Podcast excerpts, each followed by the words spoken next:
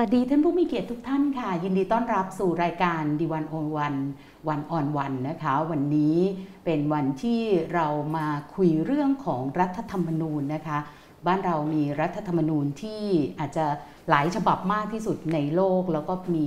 บางฉบับเนี่ยรวมถึงฉบับปัจจุบันก็เป็นรัฐธรรมนูญที่ยาวที่สุดในโลกด้วยนะคะ แต่ว่าไม่แน่ใจว่าจะมีรัฐธรรมนูญที่ไหนในโลกนี้ที่แก้ยากที่สุดในโลกก็ประเทศไทยคงจะเป็นหนึ่งในนั้นค่ะ วันนี้เราจะได้คุยกับคุณภริศวัชรศิลป์นะคะ หรือคุณไอติม สวัสดีค่ะ สวัสดีครับคุณกาครับค่ะ ก็รัฐธรรมนูญบ้านเราที่บอกว่าแก้ยากที่สุดในโลกเนี่ยเอ่อแก้รัฐธรรมนูญล่ารายชื่อโดยประชาชนสองครั้งในเวลาเพียงแค่ 2 ปีนี่เอ่อ คนล่ารายชื่อเนี่ยเรียกว่าคนเริ่มต้นเนี่ยต้องถามว่าคิดยังไง เพราะว่าไอ้การแก้ไขรัฐธรรมนูญหรือกฎระเบียบต่างๆเนี่ยที่ให้แก้เนี่ยมันไม่ได้ง่ายขนาดนั้นอยู่แล้ว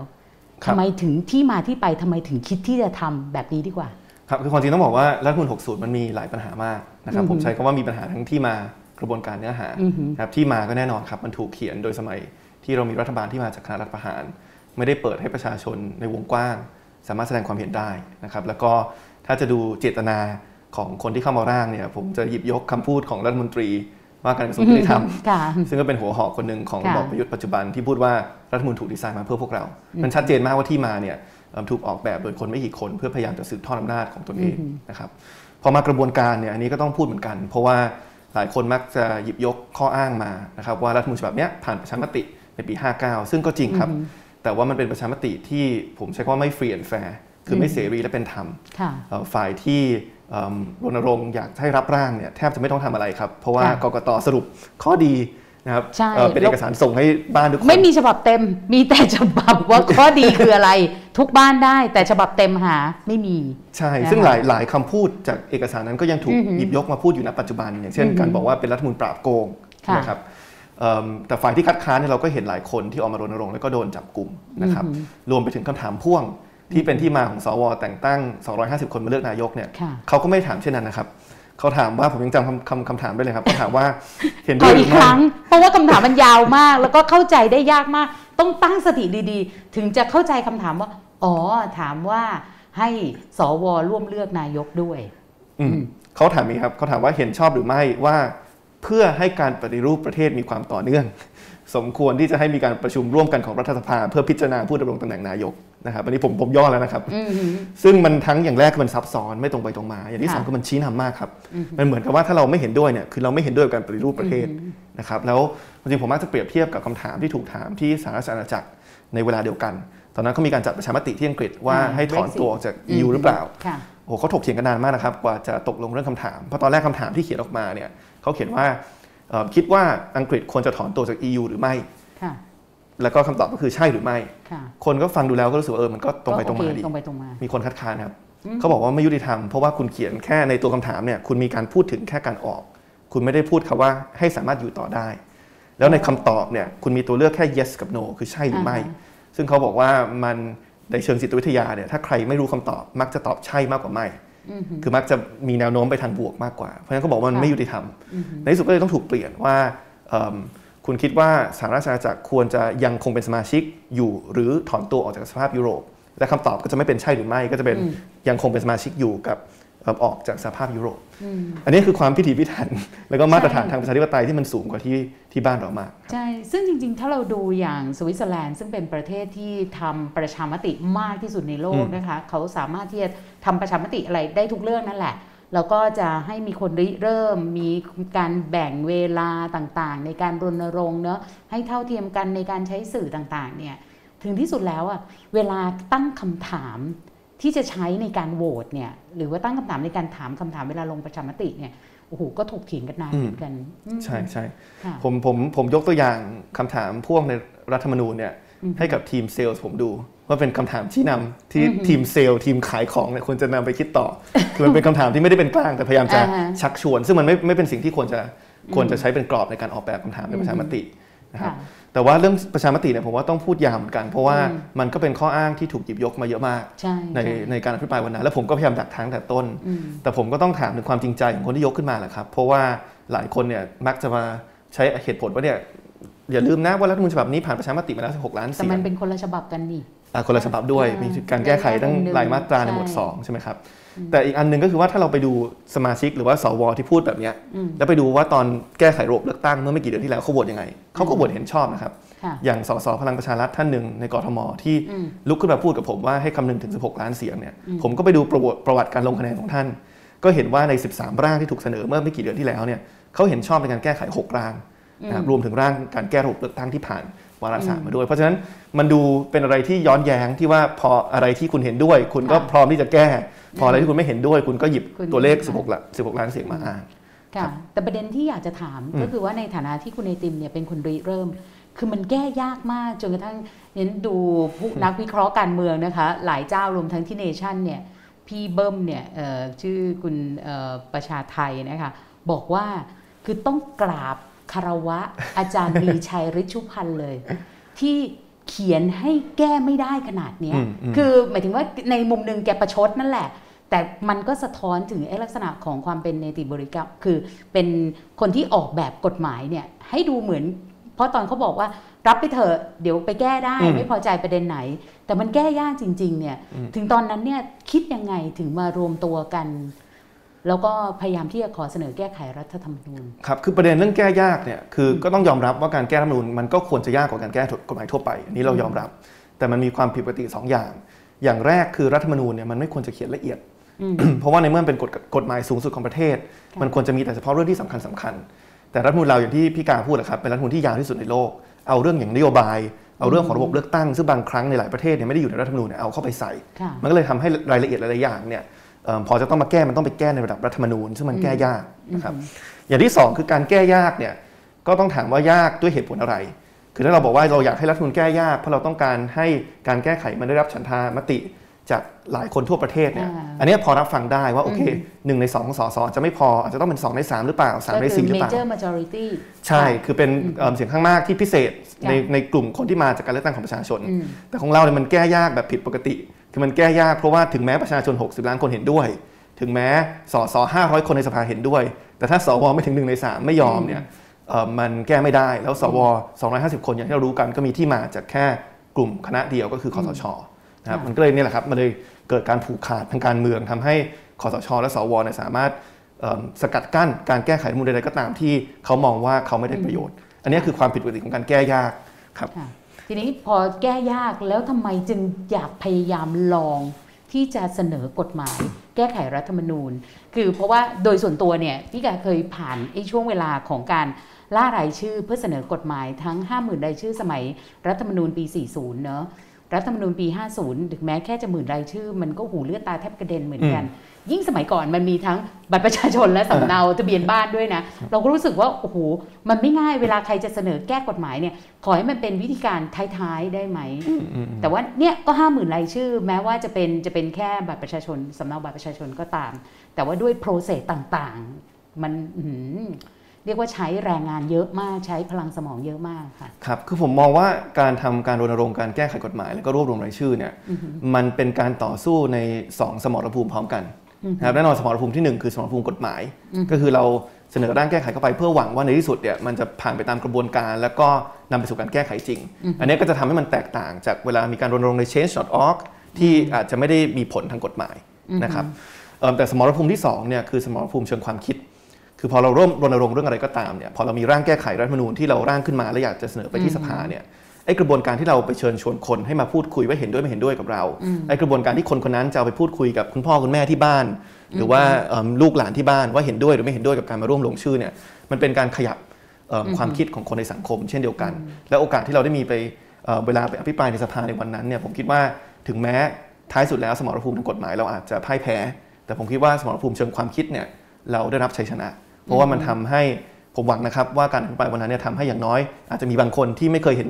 ประเด็นปัญหาเรื่องรัฐธรรมนูญมาก่อน ก็มาเห็นประเด็นปัญหานี้ว่าจะจำเป็นต้องแก้ อาจจะมีบางคนที่คุ้นเคยว่าทางออกของเรื่องวุฒิสภาคือการมีแค่สวเลือกตั้ง พอมาฟังเรื่องสภาเดียวก็อาจจะมีคนที่เห็นด้วยมากขึ้น เพราะฉะนั้นมันเลยเป็นการตอนที่เราตัดสินใจริเริ่มการรณรงค์เนี่ยเราก็เผื่อใจไว้ในระดับหนึ่งว่าไอ้สมรภูมิทางกฎหมายเนี่ยไม่รู้นะว่าจะชนะหรือเปล่ามันคงคาดการณ์ยากค่ะก็ทำให้ทำให้เอ่อดีที่สุดเท่าที่จะทำได้นะครับแต่ว่าสมรภูมิสมรภูมิเชิงความคิดเนี่ยเป็นสิ่งที่สำคัญเช่นเดียวกันครับ งั้นอย่างนี้พี่สามารถใช้คำนี้ของคุณไอติม ถือเป็นการประเมินการที่เรียกว่าแพ้โหวตในสภา เมื่อสัปดาห์ที่แล้วได้ไหมอืมก็เป็น 2 ตัวชี้วัดใช่ไหมครับว่าในเชิงกฎหมายโอเคไม่ไม่ได้คืบหน้า แต่ว่าในเชิงความคิดคนเห็นถึงปัญหารัฐมนมากขึ้นหรือเปล่า ก็เป็นตัวชี้วัดที่ที่ใช้ได้ค่ะถ้าอย่างนี้พี่ขอใช้กระเถิบอีกอันหนึ่งคือใช้คำของสวบางท่านที่วิพากษ์วิจารณ์ว่า งั้นก็รู้อยู่แล้วว่าสิว่าจะแก้ไม่ได้ แต่ทำขึ้นมาเพื่อป่วนอย่างนั้น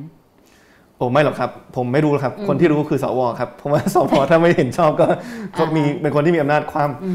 ความจริงเราไม่ได้ไม่ได้เสนอไป เพราะว่าต้องการจะให้มันถูกปัดตกนะครับ เราก็ทำทุกวิถีทางที่จะให้มันผ่านเชิงกฎหมายความจริงต้องบอกว่าร่างนี้เป็นร่างที่เรามองในกลุ่ม resolution เรามองว่าเป็นร่างประนีประนอมนะครับเพราะว่าเริ่มต้นเลยเนี่ยเราก็ถกเถียงกันเพ ราะว่ามันมีการพูดคุยระหว่างการแก้ไขรายมาตรากับการร่างฉบับใหม่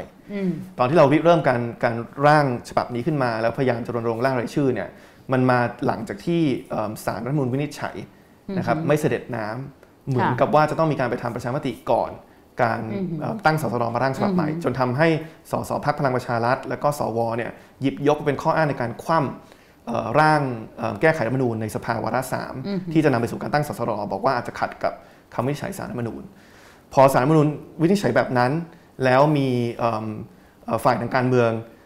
รับลูกแล้วก็ไปตีความแบบนั้นเนี่ยเราก็เลยมองว่าถ้าเราจะขับเคลื่อนต่อในการผลักดันให้ร่างฉบับใหม่ตอนนี้เลยเนี่ยมันอาจจะยังทำไม่ได้ ยังไงต้องมาแน่นอน ผมถึงเปรียบมันเหมือนวัคซีน เข็มที่ 2 ต้องมาคือการร่างฉบับใหม่โดยสสรที่มาจากการเลือกตั้ง แต่ถ้างั้นเรามาคิดถึงเข็มที่ 1 ก่อนไหม เอาแค่เฉพาะประเด็นที่มันเป็นปัญหาจริง ๆ แล้วก็ยื่น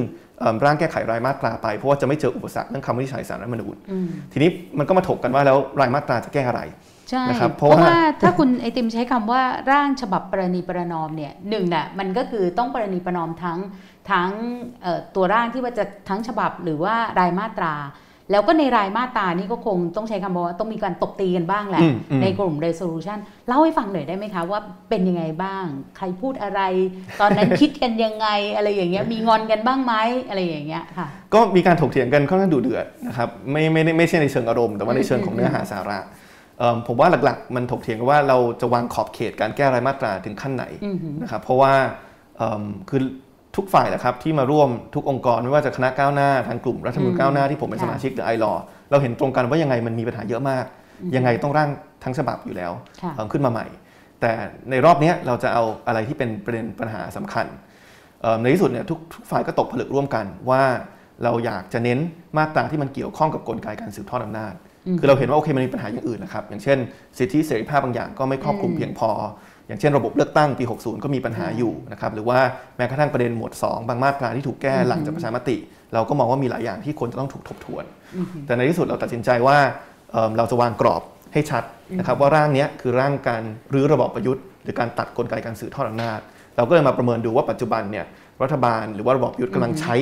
สถาบันทางการเมืองอะไรบ้าง เพื่อสืบทอดอำนาจเราก็ตกผลึกที่วุฒิสภาสารรัฐธรรมนูญองค์กรอิสระที่ถูกแต่งตั้งโดยวุฒิสภากลไกยุทธศาสตร์ชาติ 20 ปี แล้วก็เรื่องของผลพวงรัฐประหารนะครับอย่างประเด็นเรื่องหมวด 2 ก็มีคนถามบ่อยว่าทำไมไม่แก้ด้วยนะครับในที่สุดเนี่ยเราตกผลึกกันว่าพื้นที่ที่คือต้องยอมรับว่าเรื่องของสถาบันเป็นเรื่องที่ละเอียดอ่อน ก็มีคนที่มีอารมณ์ร่วมทั้งสองฝ่าย เราก็เลยมองว่าพื้นที่ที่น่าจะ ดีที่สุดในการนำประเด็นเหล่านี้มาถกเถียงและเป็นพื้นที่ปลอดภัยจริงๆคือสสรที่มาจากการเลือกตั้งเพราะฉะนั้นเลยมองว่าคล้ายๆกระเถิบไปอีกรอเข็มสองใช่รอเข็มสองงั้นเข็มแรกเราเอาแค่เฉพาะประเด็นที่มันชัดเจนแล้วก็แล้วก็แล้วก็ถึงมองว่าเป็นร่างประนีประนอมนะครับ คือเอาแค่กลไกที่มันมันถูกใช้เป็นเครื่องมือในการสืบทอดอำนาจอย่างชัดเจนก่อนนะครับ แล้วก็ประเด็นอะไรที่ต้องการการพูดคุยถกเถียงที่อาจจะต้องใช้เวลามากขึ้นก็รอ สสรในเข็มสองแต่ว่าคือพอประเด็นมันได้เนี่ยแต่ว่าเนื้อหาในประเด็นล่ะคะ เช่นอย่างกรณีของสวเนี่ยบางคนก็เลยบอกว่าจริง ๆ มันสามารถที่จะคืออย่างที่คุณไอติมก็อภิปรายเนอะว่ามันมีหลายระดับเหมือนกันนะ ตั้งแต่ว่าอ่าถ้าคุณจะเป็นสวแต่งตั้ง คุณก็อำนาจน้อยไปหน่อยนะหรือว่าคุณจะเป็นสวเลือกตั้งนะคุณก็จะได้อำนาจที่เรียกว่าสมน้ำสมเนื้อ แต่ว่ามันจำเป็นเลยไหมที่ต้องมาเป็นสภาเดี่ยว ซึ่งโอ้โหสภาพอสภาเดี่ยวแน่นอนนะมันแทบไม่มีสวคนไหนที่จะยอมเสียอำนาจตัวเอง ซึ่งก็ต้องเคารพสามท่านที่สนับสนุนนะนะคะ ครับ ตรงนั้นเนี่ยมีประเด็นถกกันยังไงบ้างอะคะ ครับเดี๋ยวเดี๋ยวเรื่องท่าทีของสวเดี๋ยวจะกลับมา แต่ว่าค่ะเอาเรื่องหลักการก่อนครับอืมอืมอืมคือหลักการเนี่ยต้องบอกว่าความจริงสภาเดียวเนี่ยเป็นสิ่งที่ปกติกว่าสำหรับประเทศแบบประเทศไทยอืมเพราะว่าเราก็ไปสำรวจดูครับว่าอย่างประเทศที่เป็นประชาธิปไตย แล้วเป็นรัฐเดี่ยวก็คือไม่ได้มีหลาย ๆบลรัฐไม่ได้เป็นสหพันธรัฐ แล้วก็เป็นใช้เป็นระบบรัฐสภาที่นายกมาจากสภามากกว่าระบบประธานาธิบดีที่เราเลือกตั้งประธานาธิบดีโดยตรงเนี่ยเราจะเห็นว่า 2 ใน 3 ของประเทศเหล่านี้ใช้สภาเดียว ในขณะที่มีแค่1ใน3 เท่านั้นที่ใช้สภาคู่หรือว่ามีวุฒิสภา เพราะฉะนั้นในมุมของสถิติก่อน เราเห็นว่าสภาเดียวเนี่ยความจริงเป็นสิ่งที่ปกติกว่านะครับเอิ่มทีนี้คำถามตามมาคือว่า ถ้าเราจะมีสภาคู่ ถ้าเราจะตั้งองค์กรที่ชื่อว่าวุฒิสภาขึ้นมา มีการใช้งบประมาณปีละอย่างอย่างน้อย 1,000 ล้านบาทต่อปีเนี่ยเราจะมีไปเพื่ออะไรอืมเราก็ถกเถียงกันครับว่าจะมีใครหยิบยกหยิบยกเหตุผลอะไรขึ้นมาบ้าง แล้วเราก็ค้นพบว่าความจริงแล้วเหตุผลที่หลายคนอยากให้มีวุฒิสภาเนี่ย มันสามารถตอบสนองเหตุผลนั้นได้ด้วยกลไกอื่นที่น่าจะมีประสิทธิภาพมากกว่า อย่างเช่นบางคนบอกว่าสวต้องมีสิเพราะเราต้องเปิดพื้นที่ให้มีความหลากหลายในสาขาวิชาชีพค่ะนะครับเราก็เห็นว่าความจริงถ้าเราอยากจะเพิ่มผู้เชี่ยวชาญเข้าไปในกระบวนการกฎหมายเนี่ยอืมไปเพิ่มสัดส่วนกรรมาธิการ ให้คนนอกสามารถเข้ามานั่งได้ เปิดพื้นที่ให้คนที่มีความเชี่ยวชาญไปนั่งตรงนั้นเนี่ยน่าจะเป็นประโยชน์กว่าด้วยซ้ำเพราะว่าเขาจะอยู่ตั้งแต่กระบวนการเริ่มต้นของการริเริ่มกฎหมาย แทนที่จะไปรอเป็นวุฒิสภาที่สุดท้ายที่มากลั่นกรองตอนจบ และยิ่งไปกว่านั้นถ้าจะมานั่งเป็นสวเนี่ยเขาต้องลาออกจากงานประจำพอเขาลาออกจากอุตสาหกรรมประจำของเขาเนี่ยมันอาจจะทำให้เขาเสียความเชี่ยวชาญก็ได้นะครับเพราะฉะนั้นให้เขายังอยู่ในอุตสาหกรรมเขาแต่ว่าสละเวลามานั่งอยู่ในกรรมาธิการน่าจะตอบโจทย์กว่า ทั้งกรรมาธิการวิสามันแล้วก็สามัญนะใช่ซึ่งต้องการความเชี่ยวชาญ ใช่ครับ หรือว่าบางคนบอกว่าอะสมัยก่อนเรามีสวเลือกตั้งที่เป็นตัวแทนจังหวัดใช่ไหมครับผมก็มองว่าความจริงสิ่งที่จังหวัดต้องการตอนเนี้ยเพื่อให้มันมีการกระจายความเจริญเนี่ยเอิ่มคือเรื่องของการกระจายอำนาจมากกว่า คือผมเชื่อว่าถ้าให้เลือกจริงๆเนี่ยระหว่างมีสวอีกคนหนึ่งมานั่งอยู่ในเลือกผู้ว่ารัฐสภากับเลือกตั้งผู้ว่าตัวเองมีอำนาจเต็มที่เนี่ยผมคิดว่าเขาก็คงเลือกการกระจายอำนาจตรงนั้นมากกว่าค่ะนะครับในเชิงสาระเนี่ยพอเข้าใจได้แต่ในอืมเชิงท่าทีล่ะคะ หมายถึงท่าทีการเลือกสภาเดี่ยวกับการเลือกสภาคู่เนี่ยคือถ้าคือต้องบอกว่าสังคมไทยอะมักจะบอกว่าโอ้โหเล่นขนาดนี้ใครก็จะไปเอาอะไรแบบเนี้ยมักจะมักจะมีปฏิกิริยาอย่างนี้ ตอนนั้นน่าเถียงกันไหมก็คือเราเรายึดหลักการเป็นหลักนะครับแต่ว่าเรื่องท่าทีเนี่ยผมผมชี้แจงสองประเด็นอือหือเอิ่มประเด็นแรกเนี่ยคือผมว่าเราต้องอย่าหลุดเข้าไปในกับดักว่า สมาชิกรัฐสภาคนไหนจะโหวตผ่านหรือไม่ผ่านร่างกฎหมายนี้เนี่ยเขาได้หรือเสียประโยชน์ เพราะถ้าเราเราเริ่มปล่อยตรกกะนั้นปุ๊บนะครับโอ้โหผมว่าการเมืองจะพังพินาศทันทีอืมเพราะเราต้องคาดหวังสิครับว่าสมาชิกรัฐสภาไม่ว่าจะเป็นสสจากการเลือกตั้ง หรือสวจากการแต่งตั้ง ก็จะพิจารณาร่างกฎหมายโดยที่ คิดในในมุมของประโยชน์สาธารณะมากกว่าตนเองนะครับอย่างเช่นยกตัวอย่างสมมติสมมติผมเป็นสสที่ชอบสูบบุหรี่อืมเวลาผมมาพิจารณากฎหมายว่าเอ๊ะเราควรจะห้ามให้มีการสูบบุหรี่ในพื้นที่สาธารณะหรือไม่เนี่ยผมไม่ควรเอาตัวเองเป็นตัวตั้งว่าเอ้ยฉันชอบสูบบุหรี่นะ เพราะฉะนั้นถ้าห้ามฉันจะเสียประโยชน์ เราก็ต้องคิดในเชิงหลักการว่าโอเคเราเห็นด้วยหรือไม่เห็นด้วยกับนโยบายแบบไหน ไม่งั้นโอ้โหเราไม่มีทางมีการเมืองที่ดีได้เลยครับ ถ้าเกิดว่าเราเราต้องมาประเมินว่าร่างกฎหมายแต่ละอันเนี่ยให้ประโยชน์หรือ หรือให้โทษกับสมาชิกที่ที่ลงคะแนนเสียง ประเด็นที่สองเนี่ยคือผมก็ได้ได้ยินสวหลายคนพูดกับผมในวันนั้นว่าเนี่ยทำไมไม่ไปเสนอร่างที่มันประนีประนอมกว่านี้เนี่ยเออถ้าถ้าแค่ตัดอำนาจพวกเราเลือกนายกเนี่ยมันก็พอคุยกันได้อันนี้ประโยคเขาเลยนะครับค่ะผมทุกครั้งที่สวท่านใดพูดอย่างเงี้ยผมจะดูชื่อ แล้วผมก็จะเปิดเว็บไซต์ elect เอ่อที่เขามีการบันทึกการลงที่คะแนเมื่อนครั้งที่แล้วใช่ไหมแล้วก็ดูว่าครั้งที่แล้วเขาโหวตยังไง ปรากฏว่าแทบจะทุกคนที่พูดประเด็นประมาณแบบเนี้ยครับสมัยก่อนเสนอสวเอ่อตัดอำนาจสวเลือกนายกก็ความ เสนอสวเลือกตั้งเหมือน 40 ก็ความนะครับ เพราะฉะนั้นผมเลยรู้สึกว่ามันเป็นเหตุผลหรือว่าหรือว่าเป็นข้ออ้างที่เขาหยิบยกขึ้นมามากกว่าเป็นความเชื่อความจริงใจของเขาจริง ๆ ว่าถ้าเสนออะไรที่มันที่มันในมุมในสายตาของเขาคือประนีประนอมกว่านี้เนี่ยเขาพร้อมที่จะพูดคุยครับอืมแสดงว่าจริง ๆ แล้วเนี่ยเพราะมันสอดคล้องกับสิ่งที่คุณไอติมพูดแต่แรกว่างานเนี้ยมันเหมือนกับเป็นการเราจะเอาเรื่องของเชิงความคิด ในการเปิดให้สังคมได้ถกประเด็นแบบนี้เนี่ย ฉะนั้นตั้งแต่ตอนนั้นเนี่ยก็ยอมรับแล้วว่าเอ่อร่างเนี้ยเราพร้อมที่จะได้ยินคนมาบอกเราแล้วนั่นแหละว่าทำไมคุณไม่ไปยอมประนีประนอม หรือยอมตัดแบบเรื่องแบบนี้ คิดมาว่าจะเจอแบบนี้อยู่แล้วใช่ไหม คือคิดไว้บ้าง แล้วความจริงตอนอภิปรายหนึ่งเอิ่มครึ่งชั่วโมงแรกเนี่ยผมพยายามจะดักทางทุกประเด็นที่เขาน่าจะพูดอืมแล้วก็พยายามจะดักทางประเด็นนี้ไว้เหมือนกันอือหือเอิ่มเพราะว่าเอิ่มคือเรารู้สึกว่าถ้า ถ้าเกิดว่าเรายอมปล่อยให้ตักกะที่ว่าอือหือประนีประนอมกว่านี้แล้วจะพูดคุยได้เนี่ยอือหือเป็นเป็นใหญ่เนี่ยมันไม่มีทางที่จะขีดเส้นได้ว่าอะไรคือประนีประนอมเพียงพอ คือในที่สุดเขาอาจจะบอกว่าเนี่ยถ้าเสนอแค่สวเลือกตั้งอาจจะพอคุยได้อะสมมติเราวันนั้นเราเสนอสวเลือกตั้งจริงๆเขาอาจจะกลับมาบอกว่าเฮ้ยอันนี้แรงไปนะแค่เสนอตัดอำนาจสวเลือกนายกสิถึงจะประนีประนอมได้ มันมันไม่มีเส้นจุดจบของตรงนี้ค่ะนะครับ เพราะฉะนั้นสิ่งที่เราทำน่าจะที่ที่น่าจะดีกว่าคือ เราปักธงเรื่องหลักการ ว่าอะไรคือสิ่งที่เราคิดว่าดีที่สุดสำหรับโครงสร้างการเมืองไทยจริง ๆ และก็พูดคุยกับเขาด้วยเหตุและผล จะเห็นว่าวันนั้นเนี่ยผมอาจารย์ปิยบุตรหรือว่าทีมผู้ที่แจงเนี่ยหลีกเลี่ยงการพูดถึงใครรายบุคคลเลยนะครับอืมพยายามจะเน้นเรื่องเรื่องโครงสร้างเรื่องเรื่องเรื่องหลักการเรื่องระบบเป็นหลัก ผมถึงขั้นพูดที่ว่าพูดประโยคหนึ่งผมจำได้ว่า คือผมเชื่อว่าสมาชิกวุฒิสภาทั้ง 250 คนก็คงเป็นที่ยอมรับในวงการของแต่ละคน เพียงแต่ว่าที่มาของท่านไม่ชอบทำเพราะฉะนั้นถึงแม้ท่านจะเก่งหรือเจตนาดีแค่ไหนเนี่ยประชาชนก็ตั้งคำถามกับท่านอยู่ดี เพราะฉะนั้นการรับตรงเนี้ยมันเป็นการคืนศักดิ์ศรีให้กับทุกๆคน แล้วก็คืนศักดิ์ศรีให้กับเอิ่มองค์กรที่เรียกว่ารัฐสภาด้วยครับเพราะฉะนั้นถ้ากลับมาคำถามพี่กาคือเตรียมใจไว้ระดับหนึ่งครับว่าเราเจอคำตอบประมาณแบบนี้ แต่อย่างที่บอกคือ พอเราประเมินแล้วมันไม่ได้เป็นเหตุผลที่มาจากความจริงใจ เพราะว่าเขาก็ปฏิเสธทุกร่างเอิ่มเกี่ยวกับการตัดอำนาจสวมาก่อนก่อนหน้านี้ครับในช่วงการเตรียมนำเสนอเนี่ย มีการแบ่ง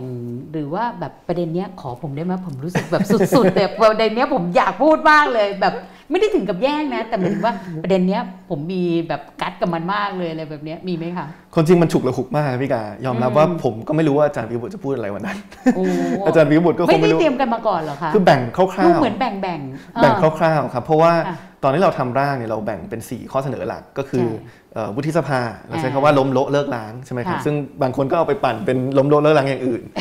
เอ่ออย่างแรกคือล้มวุฒิสภาเดินหน้าสภาเดียวอย่างที่ 2 คือโละหรือว่าปฏิรูปสารรัฐธรรมนูญองค์กรอิสระอืมอันที่ 3 คือยกเลิกยุทธศาสตร์ชาติ 20 ปี และแผนปฏิรูปประเทศ แล้วก็อันที่ 4 คือล้มล้างอ่าผลพวงรัฐประหาร ผมกับอาจารย์ก็แบ่งว่าโอเค ผมเอาเรื่องวุฒิสภากับยุทธศาสตร์ชาตินะอืมเอิ่มเพราะว่าผมอาจจะเชี่ยวชาญสองเรื่องนี้มากกว่า แล้วก็อาจารย์ก็เอาสารรัฐธรรมนูญกับเอิ่มลบล้างผลพวงรัฐประหารไป แบ่งแค่นั้นครับที่เหลือก็อืม ก็ก็ไม่ทราบมาก่อนเหมือนกันว่าอาจารย์จะจะพูดอะไรในวันนั้น แล้วแต่ตอนช่วงที่อยู่บนบัลลังก์ในการนำเสนอล่ะคะมันมีอะไรที่คิดว่า เออคนข้างนอกอาจจะไม่รู้แล้วอยากจะเล่าหรือว่ามันมีแม้ที่อารมณ์ขึ้น เพราะว่าสวเนี่ยวันนั้นตั้งใจลุกขึ้นมาค้านจริงๆนะ คือพอดูเนี่ยในฐานะคนที่เราตั้งใจฟังเนื้อหา เราก็จะรู้สึกหงุดหงิดมากอะซึ่งอืมมันก็ไม่ได้ต่างอะไรกับเวลาที่เราเห็นมีการป่วนกันในสภา แต่ครั้งเนี้ย คือสวก็ทำให้เราเห็นจริง ๆ ว่า สวมีคุณค่าที่จะสวชุดนี้มีคุณค่าที่จะมีดำรงอยู่หรือเปล่าด้วยอืมมีอะไรเล่าให้ฟังไหมก็เป็นครั้งแรกในสภาของผมเหมือนกันอืมก็ถือว่าเป็นการรับน้องพอสมควรรับน้องนะครับเออผมว่าประเด็นหนึ่งที่มันที่ที่ที่ผมว่าเป็นบทเรียนก็คือการบริหารจัดการเวลาอืมคือตอนแรกที่ทีมผู้ที่แจงได้มา 3 ชั่วโมงเนี่ยตอนแรกคิดว่าโอ้เหลือเฟือเลย แต่พอทำไปทำมามันหมดเร็วมากนะครับแล้วก็ก็จะมีอีกหลายประเด็นที่เราอาจจะยังไม่ได้มีโอกาสชี้แจงอืมนะครับเพราะว่า คือถ้าแบ่งเวลาเนี่ยเราเห็นว่าสวมี 5 ชั่วโมง สสรัฐบาลมี 5 ชั่วโมง สสฝ่ายค้านมี 5 ชั่วโมงเพราะฉะนั้นเรามี 10 ชั่วโมงแล้วของคนที่ลุกขึ้นมาแล้วก็ตั้งคำถามเต็มไปหมด แต่เรามีแค่ 3 ชั่วโมงในการตอบเพราะฉะนั้นก็ถ้าย้อนเวลากลับมาได้ก็อยากจะบริหารจัดการเวลาให้อาจจะรัดกลุ่มกว่านั้น เพื่อที่ได้มีเวลาในการตอบทุกทุกคำถามนะครับประเด็นที่สองเนี่ยที่มันคาใจผมนิดนึงก็คือว่าความจริงตลอดวันวันนั้นเนี่ยผมกับอาจารย์ปิยบุตรนั่งตั้งแต่9โมงเช้าถึงประมาณตีสองใช่ไหมครับตีหนึ่งสี่สิบตอนที่ปิดประชุม ไม่ใช่ว่าคนอื่นนั่งอยู่ 10 10 16 ชั่วโมงตรงนั้นนะครับเอิ่มคือมีหลายคนที่เข้ามาแค่ช่วงอภิปรายของตัวเอง 10 นาทีแล้วก็แล้วก็หายไป ซึ่งบางครั้งเราก็รู้สึกหงุดหงิดเพราะว่าสิ่งที่เขาอภิปรายอะเราเพิ่งอธิบายไปเมื่อกี้นี้เอง แต่ว่าเขาไม่ได้อยู่ในห้องประชุมแล้วไใช่อ่าอย่างเรื่องระบบเลือกตั้งเนี่ยผมก็ต้องลุกขึ้นมาชี้แจง เพราะว่าผมพูดไปตั้งแต่ตอนต้นแล้วว่าเราไม่ได้มีเจตนาจะไปแก้ระบบเลือกตั้งเพียงแต่ว่าเราเขียนร่างเราก่อนที่อืมระบบเลือกตั้งถูกเปลี่ยนนะครับยังพูดไม่ทันขาดคำอีกสอง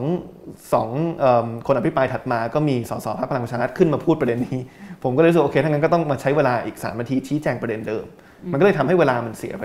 ค่อนข้างเยอะในการต้องพูดอะไรซ้ำๆนะครับอืมอืมถ้าสมมุติเราขอรวมแล้วไปพูดทีเดียวได้ไหม